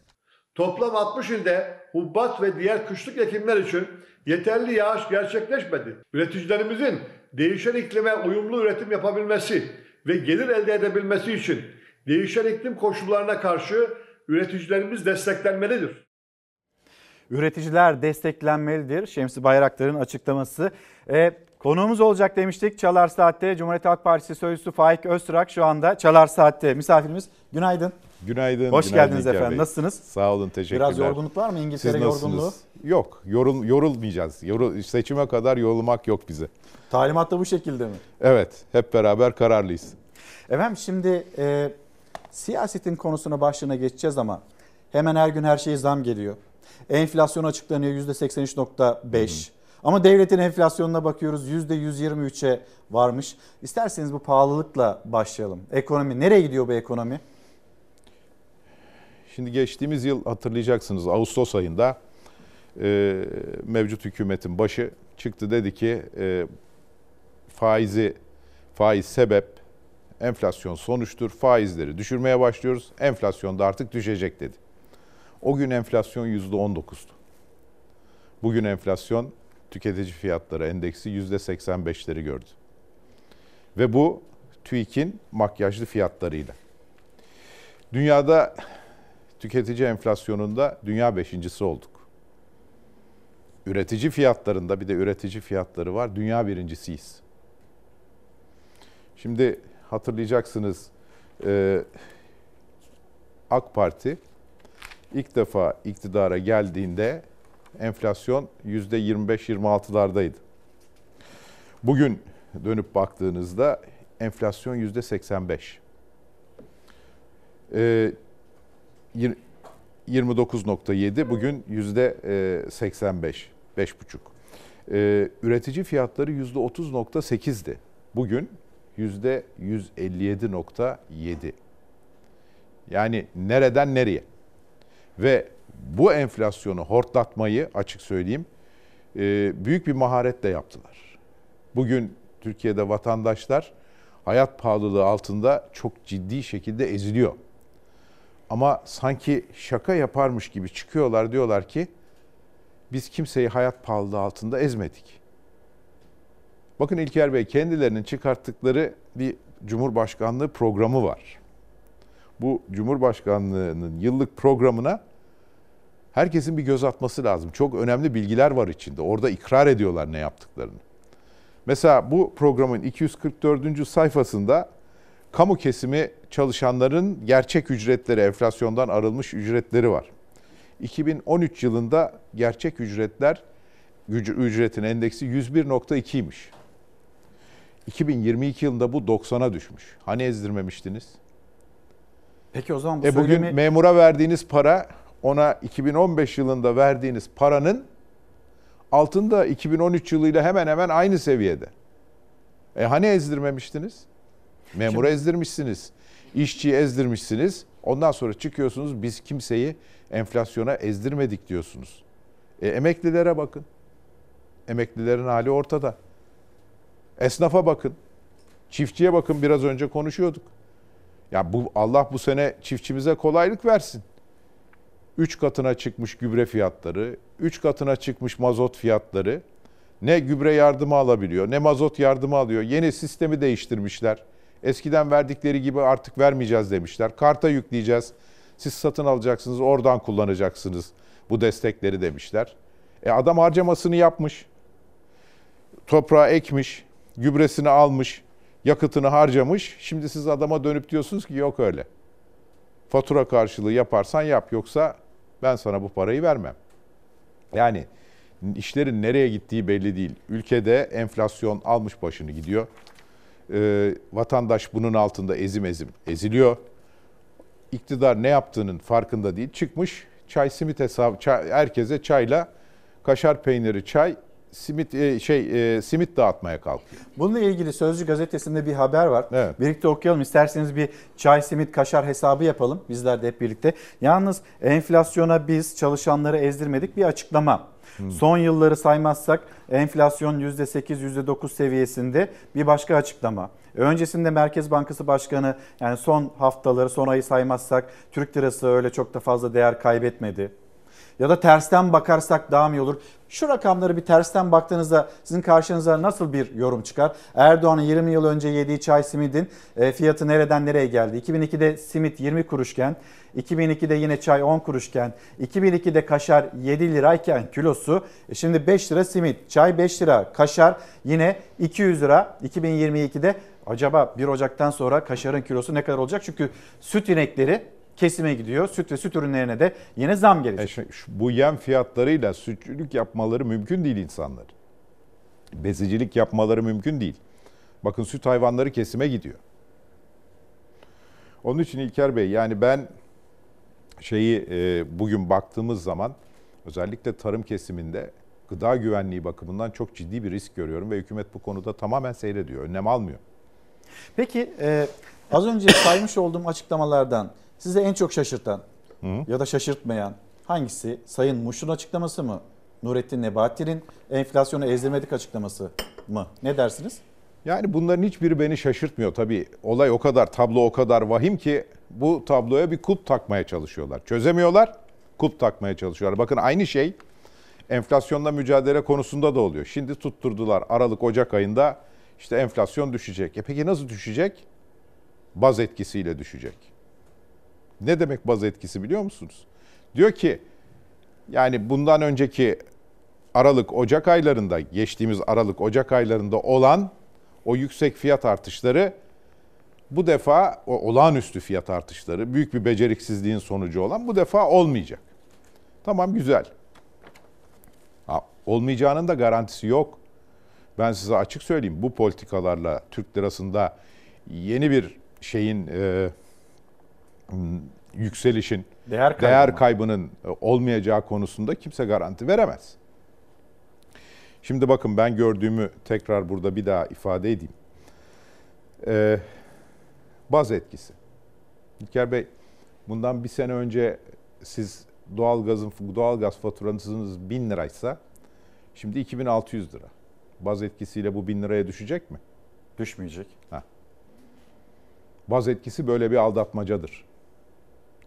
Onun için baz etkisiyle falan enflasyonu düşürmek, düştüğünü söylemek sadece milleti aldatmaktan başka bir şey değildir.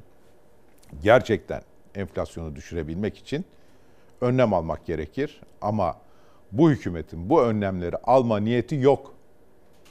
Seçime kadar gidebilirsem gideyim. Seçimden sonra bakarım ne yapabilirsem yaparım.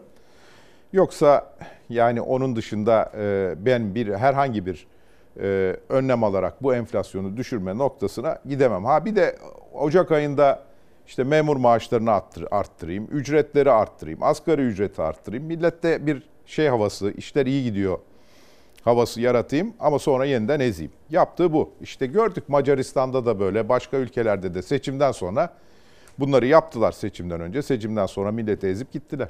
Sizin bir öngörünüz var mı? Mesela asgari ücret ne kadar olacak? 7500 lira ile 8000 8500 lira arasında e, bir rakam telaffuz ediliyor. Ama olması gereken ne? Valla enflasyon artı refah payı kadar asgari ücretin arttırılması lazım. Bugün baktığınız zaman asgari ücretin e, gerçekten önümüzdeki yıl 7 bin liranın üstüne çekilmesi lazım. Asgari ücret 7 bin liranın üstü. Ama E, zaten e, açlık rakamı da 7400 lira. Öyle Hala öyle. açlık Yani o rakamlarını aç- aşamayacak. Yok yok 7 binin üstüne derken işte açlık sınırını aşması lazım muhakkak. Açlık sınırını aşması lazım. Şimdi bu ekonomi başlığına tekrar geri döneceğiz. Yalnız bir haber paylaşalım. Et ve et e, konusunda yaşadığımız bir pahalılık var. Üretici hani üretirken bunu zarar ediyor. Burada ette zarar ediyor. Sonra bizler tüketirken bunun sorununu, problemini yaşıyoruz. bir de kurumlar hani uygun fiyattan böyle vatandaşla buluştursun diyen kurumlar var. Et ve Süt Kurumu onlardan birisi. O da zarar ediyor. Nasıl oluyor yani herkes aynı anda nasıl zarar ediyor? Buradaki sarmaldan nasıl çıkılabilir? Et fiyatlarını soruyoruz ama. Ama yiyemeyiz ki sorsanız kuzum açtık. Yiyemeyiz ki eti nerede görek? Et ve süt kurumunda biraz daha ucuz. Kilosu 83 lira. Sizin için uygun bir fiyat mı? Ne uygun ben kendim sütçülük yapıyorum. Hep zararına mallarımı bütün kesime verdim ineklerimi. Nerede ucuz olsun? Malım biz anında kesime verdim. Sıdıka Akçeşme karnında buzağısıyla kesime gönderdiği ineklerini et ve süt kurumuna sattı ama et ve süt kurumundan kıyma alamıyorum dedi. Besici zararda vatandaşın biraz daha ucuz alabilmek için eti kapısında saatlerce kuyruk beklediği et ve süt kurumu da 2021 yılında 521 milyon lira zarar açıkladı. Eti unuttuk. Şimdi geçerken eşime diyorum bak et süt kurumu bura. Beni getirdi ki Eryaman'dan geliyoruz. Buraya gel de dedi sıraya gir dedi. Hani kendisi çalışıyor hala emekli olduk. 67 yaşındaki Rüya Demirtaş pazartesi günü sabah erkenden otobüsle bir saat yol gelip et ve süt kurumunda kuyruğa girecek. Çünkü memur emeklisi 70 yaşındaki eşi kahvede çaycılık yapıyor ama maaşı kasaptan et almaya yetmiyor. Zararına satış yapan et ve süt kurumunda dana kıymanın kilosu 83 lira, kasaplarda 150-160 lira. Et ve süt kurumu biraz daha ucuz diyorsunuz ama et ve süt kurumunun nerelerde şubeleri var? Et ve süt kurumu marketlerden ve kasaplardan ucuz evet ama tüm Türkiye genelinde sadece 18 tane satış mağazası var. Artık tarım kredi kooperatiflerinin mağazalarında da ürünleri satılıyor ama yine her mağazasında değil. Yani dar gelirli için ucuz ete ulaşmak da zor. Ben şimdi Alanya'da yaşıyorum. Bizim orada yok. En kalabalık şehir İstanbul'da bir tane. Bu yüzden de uzun kuyruklar oluyor önünde. Et ve Süt Kurumu'nun eski müdürü Osman Uzun o yüzden zam yaptıklarını açıklamıştı ürünlerine. Gafı koltuğundan etti. Bizim fiyatlar çok düşüktü. Piyasanın %66 daha altında bir fiyatımız vardı. Bu nedenle çok uzun kuyruklar oluşuyordu. Biz fiyatı artırdık. Mart ayında %48 zam geldi Et ve Süt Kurumu'nun ürünlerine. Kuyruk azalmadı çünkü dar gelirli hala kasap ve marketten et almakta zorlanıyor. Et ve Süt Kurumu'nda dana kıymanın kilosu Mart ayından bu yana 83 lira. O günlerde kasaplarda dana kıymanın ortalama kilosu 90-100 lira arasındaydı. Bugünse 150-160 liraya kadar çıkıyor. Yani Et ve Süt Kurumu'nda etin ucuza satılması piyasaya da pek fazla etki etmiyor. Ayda yarım kilo kıyma alabilirsem ne mutlu bana. Uzmanlar uzun zamandır uyarıyor. Besici desteklenmeden, et üretimi arttırılmadan sadece et ve süt kurumunun piyasadan daha ucuza et satması et fiyatlarını ucuzlatmaz diye. Et fiyatları ucuzlamadı ama et ve süt kurumu hanesine bir yılda 521 milyon, 4 yılda da 1 milyar 270 milyon lira zarar yazıldı. Yani hem besici hem tüketici hem de devlet kurumu aynı anda zarar etti. Şimdi efendim yani kurum zarar ediyor. Vatandaş alırken e, işte uygun fiyattan alamıyor. E, üretici üretirken zarar ediyor. Biz bunu et süt kurumunda görüyoruz. Ama varlık fonuna devrolan ama geçtiğimiz yıllarda kar eden şirketlerimiz vardı. Onların da zarar ettiğini görüyoruz. Peki hani bu nasıl oluyor? Şimdi varlık fonu nasıl yönetiliyor İlker Bey? Kayınpeder, e, tabii damat gitti şimdi. Ama e, Cumhurbaşkanı Yönetim Kurulu Başkanı, onun altında yine Cumhurbaşkanlığının sarayın e, sosyetesine mensup bir sürü insan varlık fonunu yönetiyorlar. E böyle bir yönetim biçimi olduğu zaman da bu kuruluşların tek adamın yönetiminde tek kişinin söylediğiyle denetleme yok. Hiçbir şey yok. Doğru düzgün denetlenmiyor. Daha yeni geldi bir takım raporları meclise. O da doğru düzgün bir denetleme raporu değil. Ama Sayın Cumhurbaşkanı da Ee, ben ekonomistim diyor. Bu çerçevede baktığınız zaman çok kötü yönetiliyor. Ondan sonra da Cumhurbaşkanı çıkıyor diyor ki ben ekonomistim. İşte görüyoruz ekonomistliğinin ne olduğunu. Şu anda yönettiği kurumların hepsi, çünkü yönetim kurulu başkanı o varlık fonunda, yönettiği kurumların hepsi zarar etmiş. Şimdi e, mesela muhalefetten de yönetenlere iddialar geldiğinde mesela en son Deniz Yavuz Yılmaz Hı. CHP milletvekili sonra Süleyman Karaman'ın da yanıtı TOG'u durduramayacaksınız. Böyle bir değerlendirme. Şimdi tam olarak vatandaş ne yaşıyor? Bunu siyasetçi anlayabiliyor mu? Siz sokakta karşılaştığınızda rakamlarla ilgili, esnafla ilgili, işçiyle ilgili, memurla ilgili size iletilenler nedir diye soracağım. Bir çarşı pazara çıkalım mı birlikte? Siz İngiltere'deydiniz. Bu arada sevgili seyirciler az sonra hani İngiltere, CHP lideri Kemal Kılıçdaroğlu İngiltere'ye neden gitti? Yanında beraber e, olduğu isimlerden birisi Sayın Faik Öztrak'tı. Orada kimlerle görüşüldü? Hangi konularda, başlıklarda görüşüldü? Bununla ilgili haberlerimizi ve sorularımızı kendisine yönelteceğiz ve soracağız. Ali Ekber Yıldırım, tarım yazarı İzmir Gazi Emir Sevgi Mahallesi pazar fiyatları. Diğer ürünlerin fiyatı şöyle. Domates 15-25 lira, salatalık 15 lira, mandalina 10 lira 20 lira arasında. Ve diyor ki Ali Ekber Yıldırım ben pazarda bu fiyatlarla karşılaştım. Sizin karşılaşmış olduğunuz fiyatlar nedir? Ben mesela Ankara'da 100. yıl pazarında domatesi 20 liradan aldım. E, bu hafta sonu salatalık almamıştım. Mandalinayı yine 20 liradan aldım. Brokoli 18 lira 20 lira arasında İzmir, Gazi Emir'de. Kestane 40 lira. Yani Ankara'da değişiyor 40 lira 50 lira 60 lira arasında. Cevizin de 60 lira olduğunu söylüyor Ali Ekber Yıldırım. Tatlı soğan 3 kilo 30 lira ve işte e, limon için 20 lira kilosu. Fasulye e, tire fasulyesi 25 liradan kilosu aktarmış olalım. Siz de lütfen bize mesajlarınızla ulaşın. Vatandaşın durumu nedir? E, vatandaşın durumu nedir? Şunu söyleyeyim, vatandaşın durumu gerçekten kötü. Yani Türkiye'de işte bu e, dünyada gıda enflasyonu açıklanıyor. FAO var, gıda şeyle ilgileniyor. Onun dünyadakini de açıklıyor. Bizdeki de belli. Şimdi dünyada gıda enflasyonu %2'ye düşmüş. Yıllık bu bakın, aylık falan değil. %2. Yıllık %2 gıda enflasyonu. Evet. Yani Rusya-Ukrayna krizinden sonra %2'ye düşmüş yıllık gıda enflasyonu. Bizde ne kadar? İlker Bey %99. TÜİK'in açıkladığı. TÜİK'in açıkladığı. Bu da yani TÜİK'in makyajlı fiyatlarıyla. E o zaman bu fiyatlara bu milletin yetişmesi tabii ki mümkün değil. Pazara gidiyorlar. Pazardan çıkarken insanlara bakıyorsunuz. Bundan bir yıl önce ellerinde beş torba varsa bu, bu, bu yıl bir torbayla ancak çıkabiliyorlar. Markete gidiyorlar aynı manzara. Ondan sonra da çıkıyor iktidar diyor ki biz kimseyi enflasyona ezdirmedik. Nasıl ezdirmediniz? Buyurun. İnsanlar perişan. Et alamıyor işte söylüyor. Eti unuttuk diyor vatandaşımız. Nerede unuttuk? Ben diyor et balık kurumundan dahi eti alamıyorum diyor. Ucuz dedikleri et 80 lira. Bir, bir yıl öncesine bakalım. Yani et kaç liraydı şimdi kaç lira oldu? Onun için çok açık söylüyorum. Türkiye'de vatandaşlar enflasyona ezdirilmiş vaziyette bir. Türkiye'de tarımda ciddi sorunlar var. Geçtiğimiz yıl bu sorunları çok fazla hissetmedik. Özellikle buğdayda çünkü ucuz girdi kullandılar. Yani düşük fiyatta aldıkları girdiği kullandılar. Yüksek fiyat elde ettiler. Çiftçi çok fazla anlamadı ne olduğunu. Şimdi yeni sezonda tarlasına çizik atarken çiftçi zorlanıyor. Gübre fiyatlarının altında, yakıt fiyatlarının altında eziliyor. Tarlasına gitmekte, traktörünü çalıştırıp tarlasına gitmekte zorlanıyor. Devlet de doğru düzgün destek vermiyor. Dolayısıyla önümüzdeki döneme baktığımız zaman bir hayvancılıkta aynı şey var. Süt konusunda, et konusunda yani şu anda süt hayvanları kesime gidiyor. Ondan sonra da devlet hayvan sayımı yapıyor. Hayvanlar kesilmiş, küpeleri çiftçinin elinde. Küpeler üzerinden hayvan sayımı yapıp iki günde Türkiye'deki hayvan varlığını tes- tespit ediyorlar. Komik halleri, komik. Ama bu işin de Ama şakası yok. sonunda bu işin şakası yok. Bu gıda güvenliği meselesini çözemez isek önümüzdeki yıl bu kış çok zor geçer. Önümüzdeki yıl insanların e, yiyeceğe, içeceğe erişmeleri zaten zor, daha da zor hale gelir.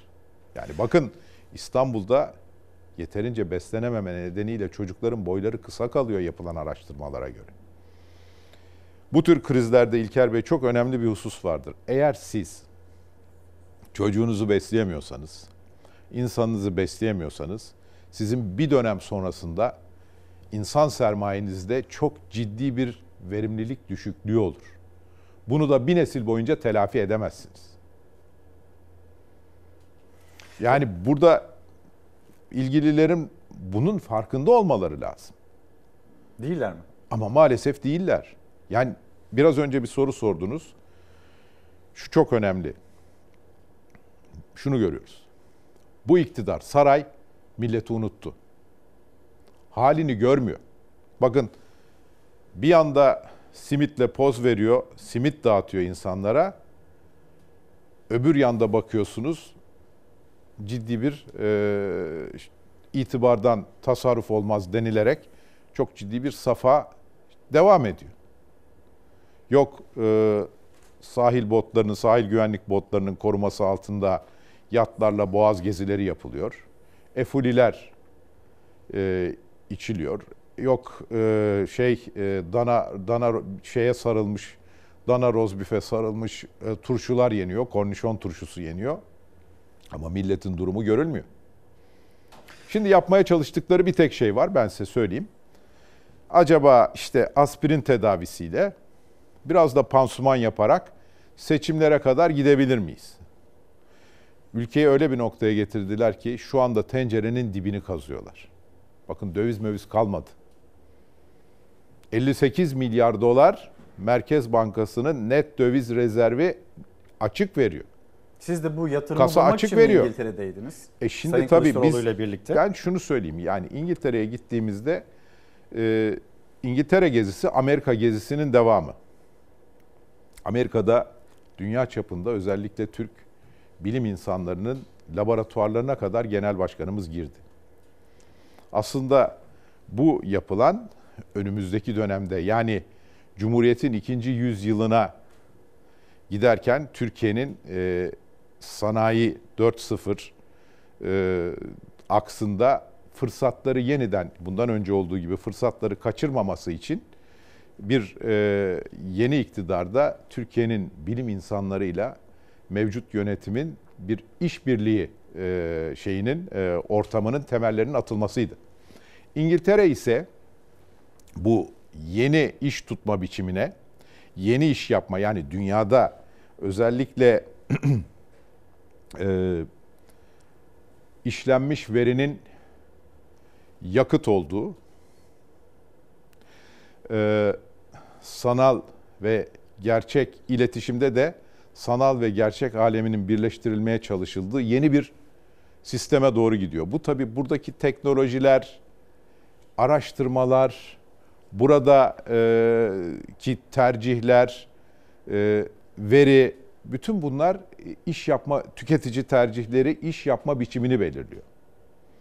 O iş yapma biçimi de sizi dünyada yeni, dünyadaki rekabet ortamında yeni elverişli noktalara doğru taşıyor. İngiltere'de gittik, baktık İngiltere'de bir bakanlık var. Yani bakanlığın adı şöyle. Kültür ve Dijital Ekonomi ile ilgili Devlet Bakanlığı. Kültür ve Ha, dijital Şimdi ekonomi ile ilgili işte biraz önce onu anlatmaya çalışıyorum. Dünya değişiyor. Sanayi 4.0 ortada. Bütün değişirken de bu bir yandan kültürleri değiştiriyor ama geçmişteki toplumun geçmiş toplumun mevcut kültürü de bu da etkiliyor. İşte bunları birleştirip buradan çok büyük bir e, hareket çıkarmaya çalışıyor ülkeler. Yani yeni bir sinerji yaratmaya çalışıyorlar. İşte bu sinerjinin finansmanı nasıl oluyor? Bu sinerjinin gerektirdiği insan gücü nasıl bulunuyor? İşte İngiltere'ye bu çerçevede gittik ve bu çerçevede özellikle İngiltere'de e, yaklaşık 100 milyar poundluk bir fonu yöneten 14 tane teknoloji e, finansmanıyla teknolojiye finansman sağlayan bu yeni yenilikçiliğe finansman sağlayan şirketi görme imkanımız oldu. Yine 5 trilyon dolarlık dünyada kaynağı hükmeden 5 trilyon dolar. Evet, yatırım bankalarıyla görüşme imkanımız oldu. Hatta kapanışta genel başkanımız yine yaklaşık 500 milyar e, Türk liralık bir e, teknoloji yatırımlarına para sağlayan bir başka şirketle, yatırım şirketiyle de görüşme imkanını bulduk. Efendim tam burada ya bizim oraya müsaadeniz olursa- gitmemizin sebebi, bizim oraya gitmemizin sebebi şu. Bugün Türkiye'ye yatırım gelmiyor açık söyleyeyim. 2006 yılında Türkiye dünyadaki doğrudan yabancı sermaye yatırımının yaklaşık bir yüzde bir virgül dördünü alıyordu. Artık binde yedisini ancak alabiliyoruz. Çekebiliyoruz Çok az. E bu çok az. Yani bu yatırımlar olmadıkça da Türkiye'nin bu yeni dünya e, liginde Süper Lig'de oynaması mümkün değil. Yine fırsatları kaçıracağız bundan önce olduğu gibi. E bu fırsatları kaçırmak ne demek?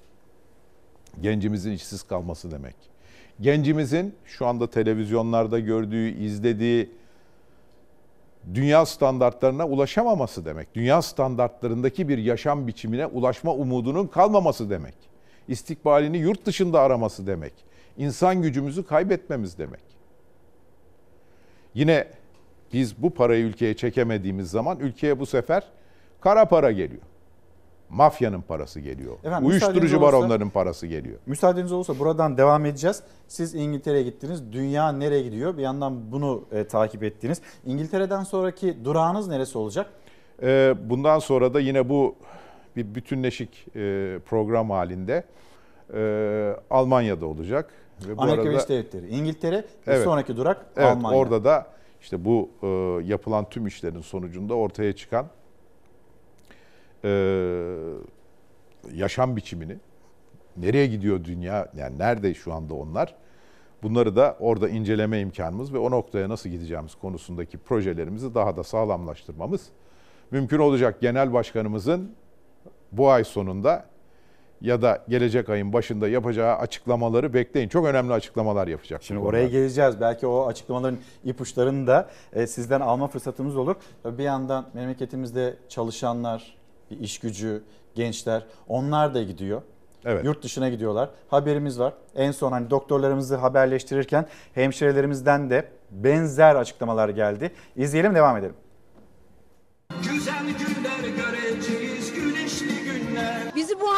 Düşüren Sağlık Bakanı'na sesleniyorum.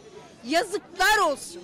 Hakkımızı helal etmiyorum. Türkiye'ye nasip olursa Ocak ayından itibaren bırakacağım. Artık doktor çalıştırsın yoğun bakımda. Hemşireler Sağlık Bakanı'na isyan etti. Çalışma koşullarının ağırlığından, ağır koşullarda çalışmalarına rağmen emeklerinin karşılığını alamadıklarından bahsederken mesleği, ülkeyi terk etmekten bahsettiler. Evlerde tencere kaynamıyor. Bugün insanlar çocukları kendilerinden bir şey isterler diye onları alışveriş merkezlerine götüremiyor. Ben çocuğuma istediği her şeyi alamıyorum. istediği ayakkabıyı alamıyorum mesela. Sorun bu alandaki insanlara hiçbirisi yapamıyor. Tüm Hemşireler Derneği Ankara'da insanca yaşamak ve yaşatmak için Söz Hemşirelerde başlığıyla miting düzenledi. Türk Hemşireler Derneği Konya Şubesi Başkanı Canan Güngör, tencere kaynamıyor diye isyan etti. Ben bu durumdan utanmıyorum. Bunu söylemekten de utanmıyorum. Bizi bu durumlara düşüren siyasiler utansın. Ev sahibi beni çıkartacak mı? Kira bulabilecek miyim? Ben bunları düşünmek istemiyorum. 25 yıllık hemşireyim. Hep acilde yoğun bakımlarda geçti ömrüm. Ben bunu yaşamak istemiyorum artık. Hiçbir şekilde hakkımızı alamadık. Alkış karnımızı doyurmadı. Evimin kirasını ödeyemedi. Mutfak masrafımı üniversitedeki eğitim alan çocuğuma para gitmedi. Yazıklar olsun. Pandemi döneminde herkes onları ayakta alkışladı. Ancak haklarını alamadılar. Yoğun bakım hemşiresi olarak görev yapan Yasemin Değirmenci evladına mont alamadığını, ev sahiplerinin hemşireye ev vermeye şüphe ettiğini anlatırken isyan etti. Ve ev kirası bulamıyoruz Antalya'da. Kusura bakmayın hemşire maaşı bizim kiramızı karşılayamaz. Ne kadar kiranız? 25. 20 bin, 15 bin zaten bizim aldığımız 8 bin. Önceden hemşire dediğimizde o tüm kapılar açılırdı. Hemşireler çalışma koşullarının ve maaşlarının iyileştirilmesini talep etti. Hemşireler de maalesef yaşadıkları pahalılığı anlatıyorlar ve biz de gidiyoruz diyorlar. Birileri kıta kıta geziyor. Yedikleri hamburgerden başka anlatacakları bir şey yok. Temiz para arıyormuş. Sen nereye gittiğinin farkında mısın? Bu sözler Cumhurbaşkanı Erdoğan'a ait ve CHP lideri Kemal Kılıçdaroğlu'na yönelik. Ne dersiniz? Şunu e, buradan bir kere daha ifade edelim. Yani biz ne yaptığımızın tabii ki farkındayız. Ama bundan daha önemlisi bu ülkeyi yönetenler acaba ne yaptıklarının farkındalar mı? Yani burada biz temiz para derken ülkenin ne hale geldiğinden bahsediyoruz. Bakın bugün büyük metropollerin kanalizasyonlarından örnek alınıyor. Bu örnekler üzerinden metropollerdeki uyuşturucu kullanımları belirleniyor. Ben burada uyuşturucuları tek tek saymak istemiyorum ama bir uyuşturucuya göre yani ha ne taraftan bakarsanız bakın birinci hep değişiyor ama ikinci değişmiyor. İkinci hep İstanbul. Türkiye'nin hali bu. Ya bugün e, Dünyada mı? e, evet Dünyada. dünya dünyada metropoller arasında yapılan araştırmada ikinci hep İstanbul çıkıyor. Mesela bir yerde bir New York New York çıkıyor, bir tarafta Amsterdam çıkıyor ama ikinci hep biziz. Peki bu, neden? Bu nasıl oluyor? E, açık neden söyleyeyim. oluyor? E, çünkü bugün Türkiye'de Türkiye tam bir kara para cennetine dönmüş vaziyette. 20 yılda 18 tane af çıkartmışlar.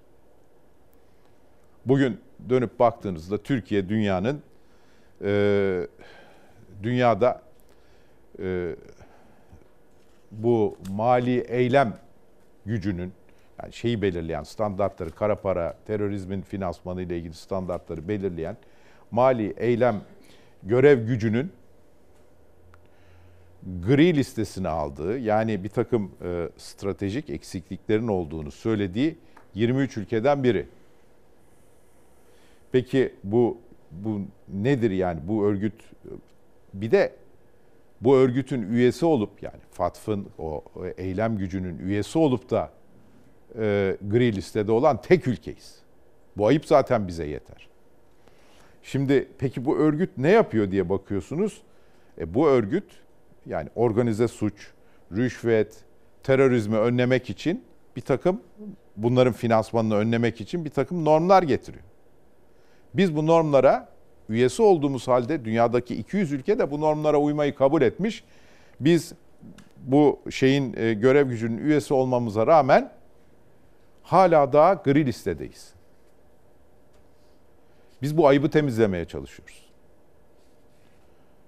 Yani Türkiye 2011 yılından bu yana ilginçtir İlker Bey.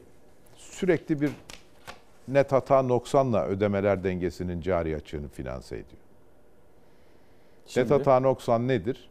Bilinmeyen para. Bu 80 milyar doları buldu. 80 milyar dolar. Halbuki daha önce baktığınız zaman bu bir yıl artı olur, bir yıl eksi olur, hep sıfırlanırdı. 2011. Ve siz diyorsunuz ki bu para kara 2011, para 2011 Rıza Zarraf'ın harekete geçtiği yıldır. Ondan sonra Türkiye'nin buradan böyle kaynağı belli olmayan parayla ödemeler dengesini finanse etme gibi bir uygulamaya geçmesi sürekli hızlandı.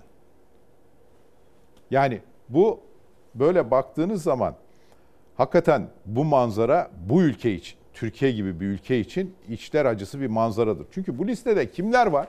Bu listede baktığınız zaman Uganda var. Tanzanya var. Kongo var. Bu ülkeler gri listede. Öyle gelişmiş İngiltere gibi, Amerika gibi ülkelerin hiçbiri bu listede yok. E, AK Parti'de e, uyuşturucu baronlarıyla, uyuşturucu parasıyla e, isimlerinin ve Türkiye'nin yan yana getirilmesine hem eleştirisi var hem de böyle size sert söylemleri var. Valla yani bu isimlerle yan yana gelen, isimleri yan yana getiren biz değiliz. İsimlerle yan yana gelen kendileri. Buyurun sizin de açtı. Kimlerle yan yana gelmiş? Sonra kimler onu hapisten çıkarıp uyuşturucu baron yurt dışına kaçırmış. Türkiye'yi mafyanın hesaplaşma alanı haline getirdiler. Daha yeni işte bakın. İstanbul'un göbeğinde villalarda villanın bahçesinde kadın cesetleri aranıyor. Kim var o villada? Tanınmış bir önde gelen, Avrupa'nın önde gelen mafya liderlerinden biri. Bu hale getirmişsiniz memleketi. 45 suçtan aranan sırf Biz, bir biz, uyuşturucu biz bu memleketi buradan çıkarmaya uğraşıyoruz. Gayet pişkin bir şekilde kalkmışlar hamburger edebiyatı yapıyorlar. Çok açık söyleyeyim. Türkiye büyük bir ülkedir. Bütün bu saçma sapanlıkları atlatır. Ama bugün hakikaten mevcut yönetim Türkiye'nin geri kalmasına yol açıyor. Hak ettiği, dünyada hak ettiği yeri alamamasına. Türk gençlerinin, Türk insanının hak ettiği yaşam standardına erişememesine yol açıyor. Peki İçişleri Bakanı'nın bir FETÖ roman e, çıkışı var. Sonra büyükelçilerle ne konuşuyorlar? Hani CHP lideri için ya da altılı masa için altılı masanın bu şekilde dizayn edildiği, iddiası var. Bunlarla ilgili ne söylersiniz? Yani çok açık söyleyeyim. İçişleri Bakanı... Bir kırmızı dosya gösterdi İçişleri Bakanı. İçişleri Bakanı bir kırmızı kapaklı kapağında hiçbir şey yazmayan bir şey gösterdi. Şimdi o kapağı bir açsın. O kapağın ön sözünde ne istediniz de vermedik yazıyorsa memlekete dönün diye bir zırıldama hali varsa o doğru romandır. Ama o romanın içinde biz olmayız. Cumhuriyet Halk Partisi hiç olmaz. Efendim şimdi bir fotoğraf. Siyasette e, çokça konuşulan bir görüntü. Başörtüsü, CHP liderinin Kılıçdaroğlu'nun çıkışı. Sonra hani bunu yasayla yapalım derken bir güvence altına alalım kadınların buradaki endişesini derken e, sonradan baktık böyle büyüdü büyüdü büyüdü anayasal bir değişikliğe vardı e, Cumhurbaşkanı Erdoğan açıklaması. Şimdi bayramda seyranda ne bileyim vizyon toplantısında HDP çağrılmazken davet edilmezken anayasa görüşmesi ve yine o sert söylemler de devam ediyor. Adalet Bakanı orada, Grup Başkan Vekili orada, sonra Ali İhsan Yavuz orada ve karşılarında da e, HDP heyeti. HDP ile görüştüler.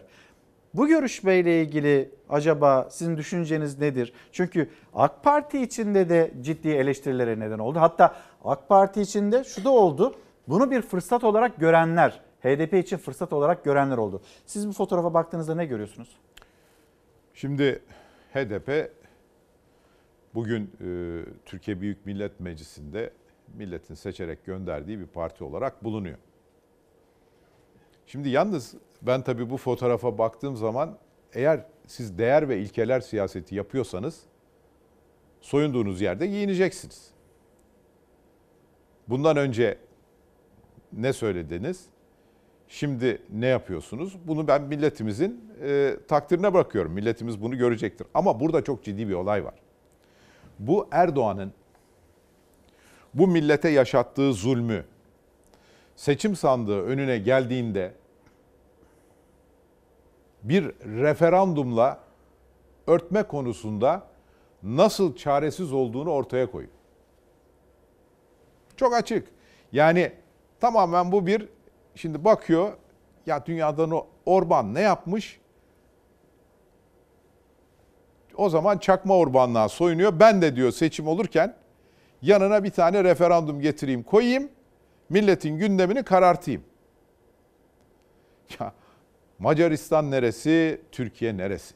Yani Müslüman mahallesinde salyangoz satarak bu iş yapılmaz. Kalkmasınlar. Bunlar bunlar onların derdine derman olmaz. Ama Türkiye'nin ciddi bir sorunu var. Maalesef Türkiye'de kadının giyimi kuşamı üzerinden siyaset yapmak isteyen partiler var. Cumhuriyet Halk Partisi olarak genel başkanımız bir kanun teklifini, bunu önlemek için bir kanun teklifini getirmiştir. Türkiye Büyük Millet Meclisi'ne sunmuştur. Şimdi evirip çevirmeyi, milletin gündemini karartmayı bıraksınlar, samimilerse. Gelsinler bu kanuna evet oyu versinler, iki günde bu işi çözelim, milleti uğraştırmayalım. Şimdi peki Kasım dediniz yani e, CHP lideri Kılıçdaroğlu'nun sürekli vurgusu Kasım'ı bekleyin. Kasım'da hani artık böyle günlerde yavaş yavaş ilerliyor. 14 Kasım'da e, Altılı Masa'nın liderleri yan yana gelecek. Bu arada Altılı Masa genişleyecek mi? Ee, bu tabii liderlerin karar vereceği bir husus. Ee, ama şunu söyleyeyim, altılı masa çalışmaları e, gerçekten hızlı bir biçimde sürüyor. İşte daha dün değil gün, dün değil gün evet e, resim verdik. E, birlikte çalışıyoruz. Yani partilerimizin mutfaklarında hazırlanan programlar, orada e, partilerin ekonomiden sorumlu genel başkanlarının önüne geliyor ve e, orada da biz bu programları birleştiriyoruz. Açık söyleyeyim, bunda da hiç zorlanmıyoruz. Bir çatlak var mı yok mu Hayır, tartışmalarının hiç, hiç, hiç, içinde hiçbir değilsiniz. çatlak yok. Bundan önce de yine hatırlayın.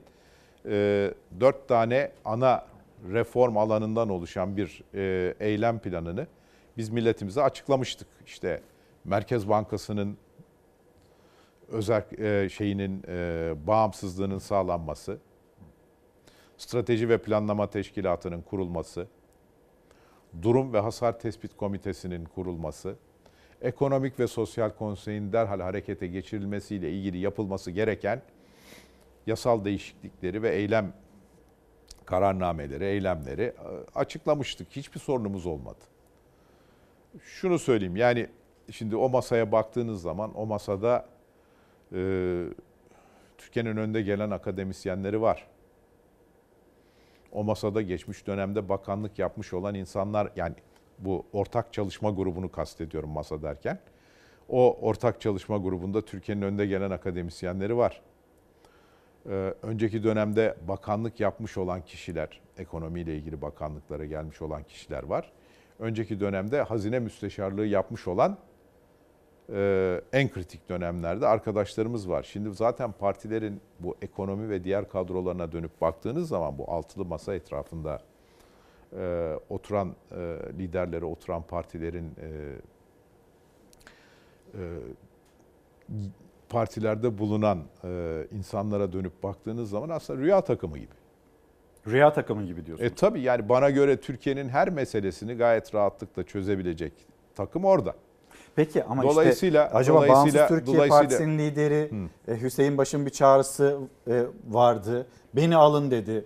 Bir transfer Hiç olacak merak etmeyin, dışarıdan? hiç merak etmeyin. Onu da karara bağlarlar ortak bir şekilde. Lider biz yani liderlerimiz de bu konuda gayet uyumlu bir biçimde e, bu şeyi masayı sürdürüyorlar. Sayın Kılıçdaroğlu'nun Özellikle de bekleyin dediği tarih Kasım'da. Hangi tarih?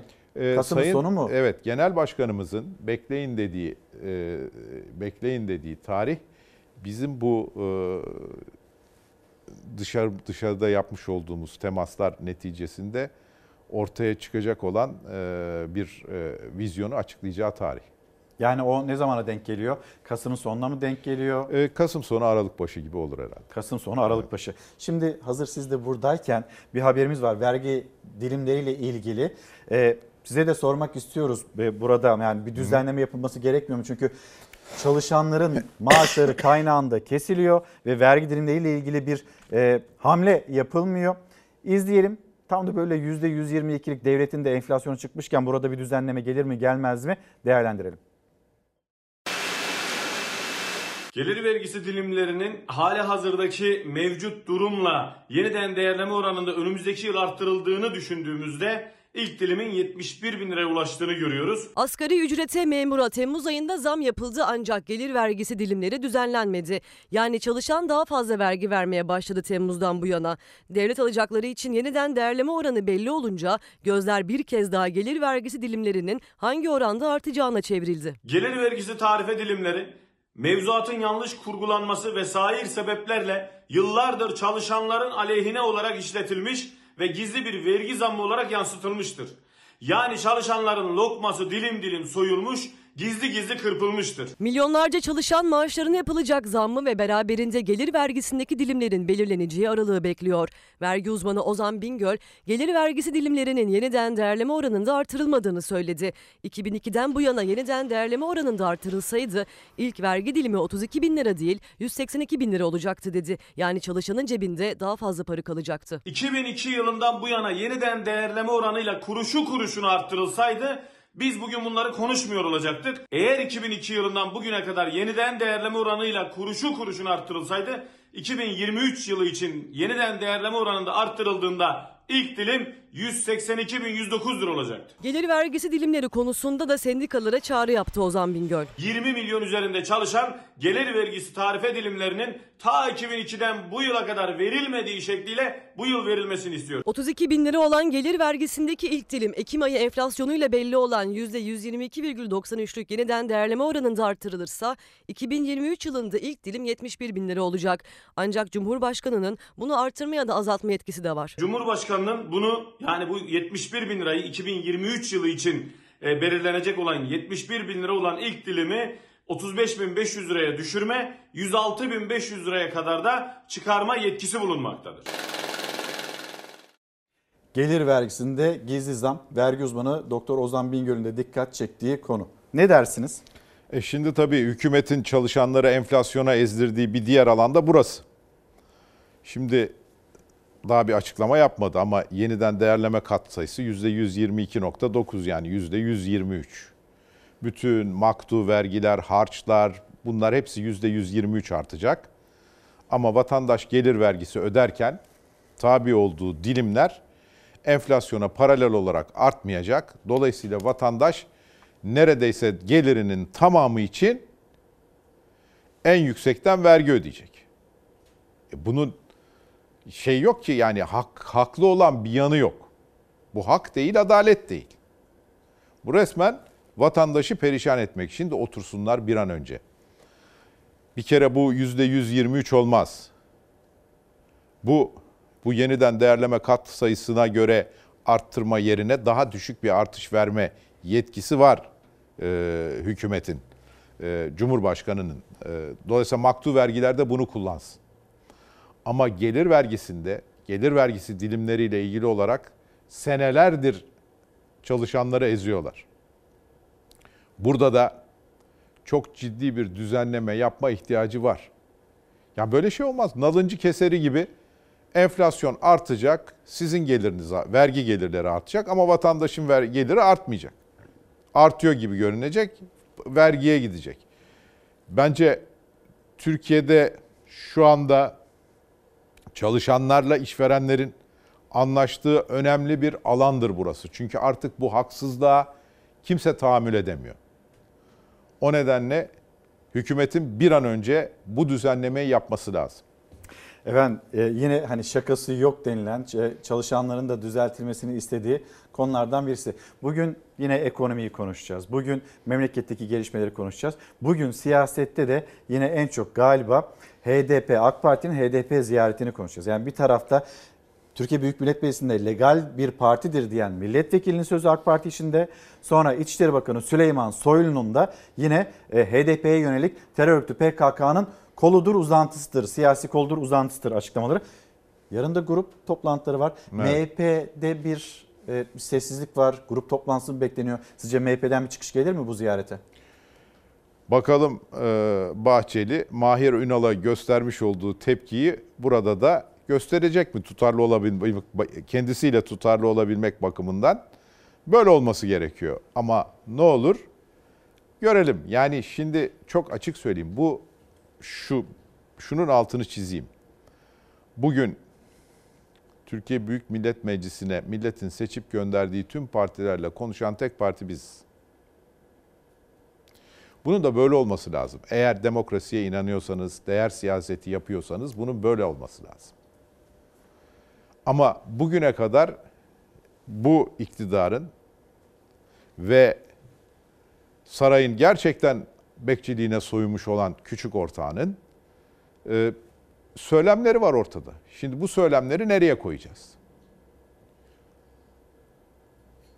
Nasıl millet şimdi bunlar zannediyorlar ki referandumu getirdikleri zaman milletten gerçekleri saklayabilecekler. İlker Bey bir müthiş bizim atalarımızın söylediği çok güzel bir laf var. Diyor ki kurt kışı geçirir ama yediği ayazı unutmaz. Milletimiz bu beceriksiz yönetim altında yediği ayazı sandıkta unutmayacaktır. Ne yaparlarsa yapsınlar. Manzara bu. Efendim çok teşekkür ederim. Geldiniz. Çalar Saat'te konumuz oldunuz. Hem İngiltere'yi anlattınız. İngiltere'deki temasları hem siyasetin bu önemli konularını ve ekonomiyi. Cumhuriyet Halk Partisi Sözcüsü Faik Öztürk misafirimiz de Çalar Saat'te Ben kendisini uğurlarken sizleri de Tarsus'a götüreceğiz. Türkiye'nin çok güzel cennet köşeleri var efendim. E, onlardan birisi de Tarsus. Tarsus'ta da bir festival vardı. O festivalin harika görüntüleri.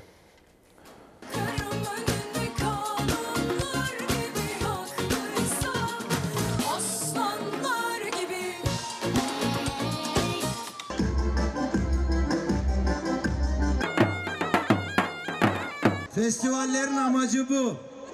Bir olmak, bir arada olmak, gönül gönül olmak, kardeş olmak, kardeşçe olmak. Bir arada olmak, kardeşçe bir olmak için düzenlendi 1. Uluslararası Tarsus Festivali. Mersin Büyükşehir Belediyesi tarafından ilki gerçekleştirilen festivalin teması Kleopatra yılıydı. Birbirinden ünlü sanatçıların konserlerine ev sahipliği yaptı. Biz ayağımızı sürümüş olalım ve yıllar boyu devam etsin. Siz de böyle güzel etkinliklerle karşı karşıya kalın.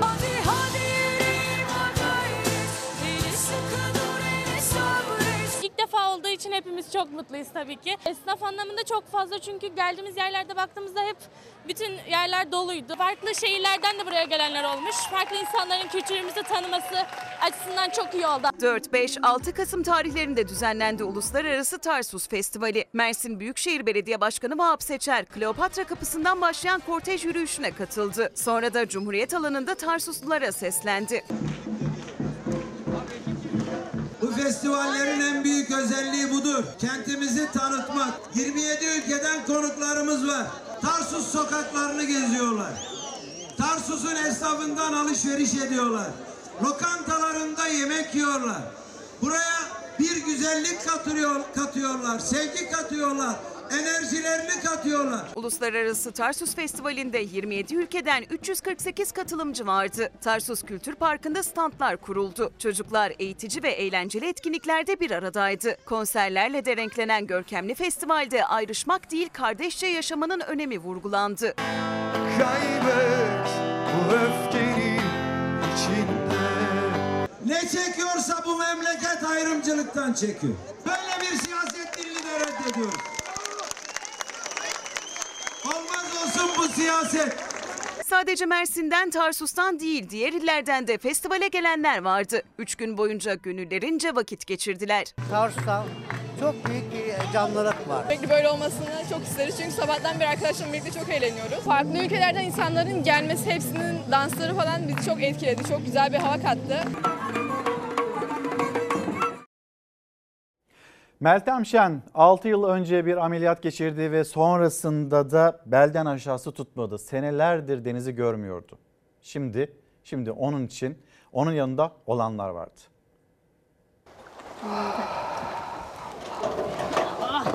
Güneşi görebilmek, gökyüzünü, denizin kenarına gidip e, o e, havayı solumak, bunun özlemini çekiyorum. Yani benim için özgürlük diyeyim. 6 yıldır deniz özlemi çekiyordu. Yatağa bağımlı halde yaşayan Meltem Şen için Kuşadası Belediyesi harekete geçti. Sosyal Yardım İşleri Müdürlüğü Şen'i evinden aldı, özlemini çektiği deniz kıyısına kavuşturdu. Çok mutluyum gerçekten. Denizin kenarına gelebilmek, ondan sonra bu havayı solumak, o kokuyu içime çekmek çok istiyordum. Gerçekten çok teşekkür ederim yani bana bu günü yaşattığınız için. 6 yıl önce boyun fıtığı ameliyatı oldu Meltem Şen. Ameliyattan çıktığında ise boynundan aşağısı tutmamaya başladı. Arka arkaya ameliyatlar geçirdi ancak sağlık durumunda değişiklik olmadı. 6 yıldır yatağa bağımlı halde yaşıyor. 6 yıldır yaşamımı bu şekilde devam ediyorum. Ee, inşallah daha iyi olacak e, aldığım tedaviyle. Meltem Şen son ameliyatı sonrası fizik tedaviye başladı. İlk kez tedaviden yanıt aldı. Az da olsa el ve ayaklarında hisler geri geldi. Yalnız yaşayan 54 yaşındaki Şen 6 yılın ardından yürüteçle yürümeye başladı. Tedavisinin olumlu sonuçlarıyla umudu artan Meltem Şen'in 6 yıldır en büyük özlemiydi deniz kıyısına gitmek. Denizin, güneşin tadını yıllar sonra yeniden çıkarmak. Onun bu arzusuna Kuşadası Belediyesi kayıtsız kalmadı. Güzel Allah'ım bana bunu yaşattığınız için böyle bir günü bahşettiğiniz için size sonsuz teşekkür ediyorum gerçekten. Ekiplere teşekkür eden Şen denize baka baka hayaller kurdu. Yaşama olan sevgisini, özlemini çektiği özgürlüğü kelimelere bu sözlerle döktü. Çok mutluyum gerçekten anlatamıyorum yani nefes almak, özgürlük böyle bir şey benim için. Çünkü 6 yıldır ben evden dışarı çıkamıyorum. Yaşamak, her şeye rağmen yaşamak. Efendim şimdi iki kitabımız var kapatırken ve bir de hatırlatmamız yarın yine elbette yarın ve sonraki günlerde 7.15'te başlıyor. Çalar Saat bir kere bunu bir kez daha hatırlatalım. Sonra Cem Ayaz şiirin kitabı Bir Şair Yalanı diyor Cem Ayaz. Ve bir başka kitabımızda Reyhan İldaş Senden Başka Hayatın içinde sıkışmış olan herkes ve onlar için bir kılavuz senden başka. Kapatırken her zamanki gibi teşekkürümü sizlere bizi izlediğiniz için teşekkür ederiz. Yarın sabah saatler 7.15'i gösterdiğinde biz buradayız. Sizleri de bekliyoruz. Hoşçakalın güzel bir gün olsun.